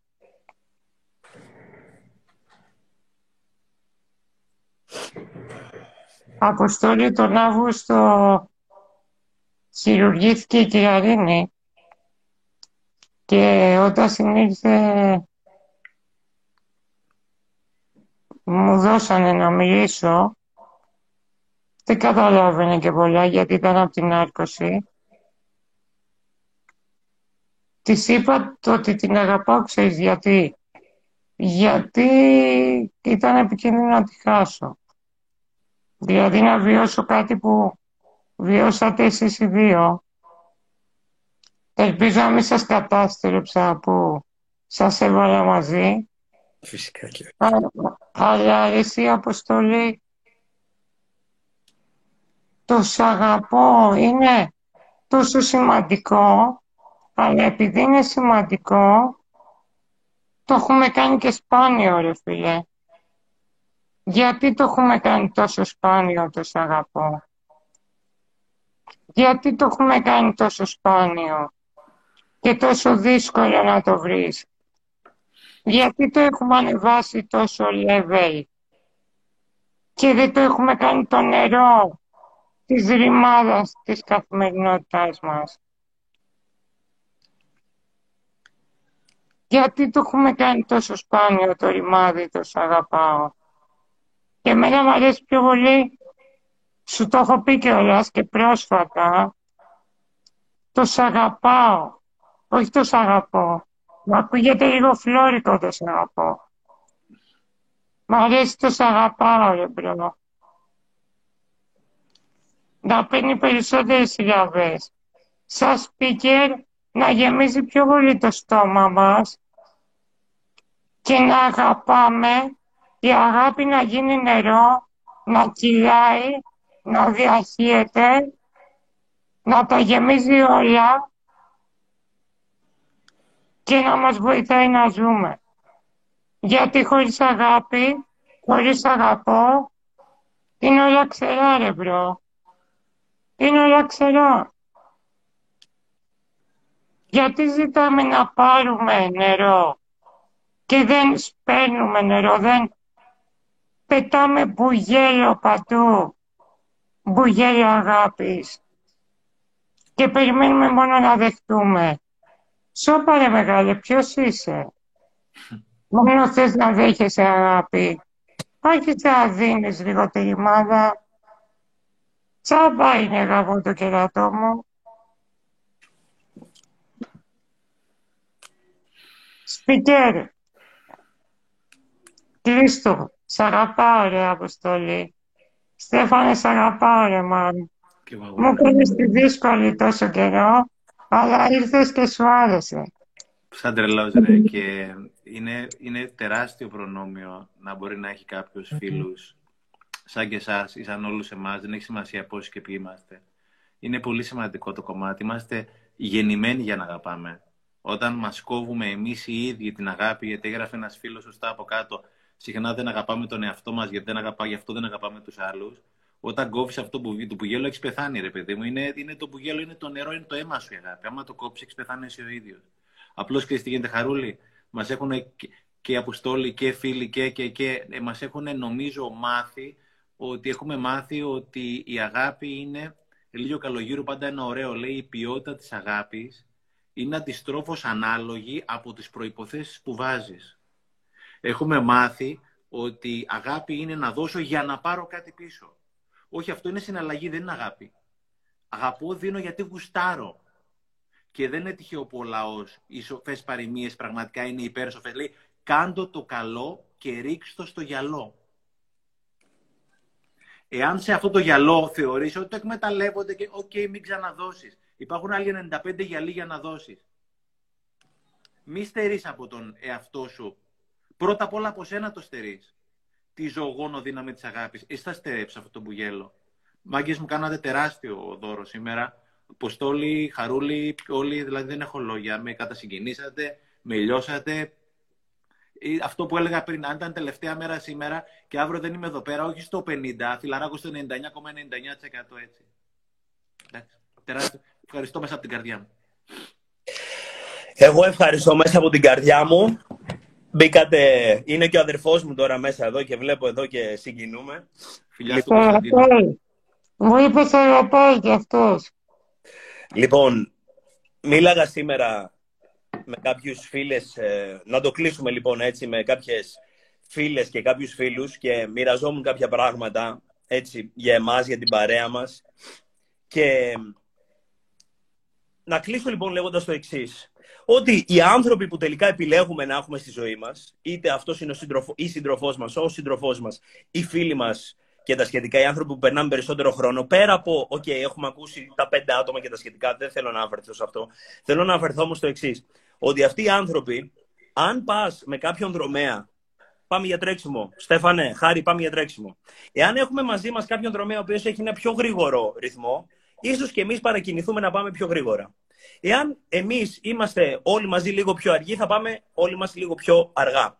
Όταν επιλέγουμε να έχουμε ανθρώπους όχι να πάμε πιο γρήγορα, αλλά να πάμε πιο ποιοτικά, να πάμε πιο αληθινά, να πάμε με περισσότερη διαφάνεια, με περισσότερη ειλικρίνεια, αυτό θα καθιερωθεί στη ζωή μας. Θα το εγκαταστήσουμε. Εάν έχουμε κάποιο άτομο στην παρέα το οποίο αναδεικνύει τα θετικά μας σημεία ή μπορεί να μας πει ευκολότερα σ' αγαπώ, είναι αυτό που μπορεί να μας βοηθήσει να κάνουμε το επόμενο βήμα. Εγώ μέσα από αυτή τη διαδικασία, μέσα από αυτούς τους ανθρώπους και με τη βοήθεια της ψυχοθεραπεύτριάς μου, της Βίκης Μαρούλη, πρέπει να το πω, γιατί είναι ένας και πάρα, πολύ καλά κάνεις. Ένας πάρα άνθρωπος για εμένα τον τελευταίο χρόνο στη ζωή μου που τη γνώρισα. Πήρα το σ' αγαπώ από τον κάλαθο των αχρήστων και το έφερα στην καθημερινότητά μου. Το έφερα εκεί που πλέον δεν τρέπομαι να το πω. Σας ευχαριστώ που είστε στη ζωή μου. Θέλω να αναφερθώ στο εξής ότι όταν με πήρε πριν ο Χάρης και μου λέει θα μπεις, το πρώτο πράγμα που σκέφτηκα ήταν ότι το να συνεπάρει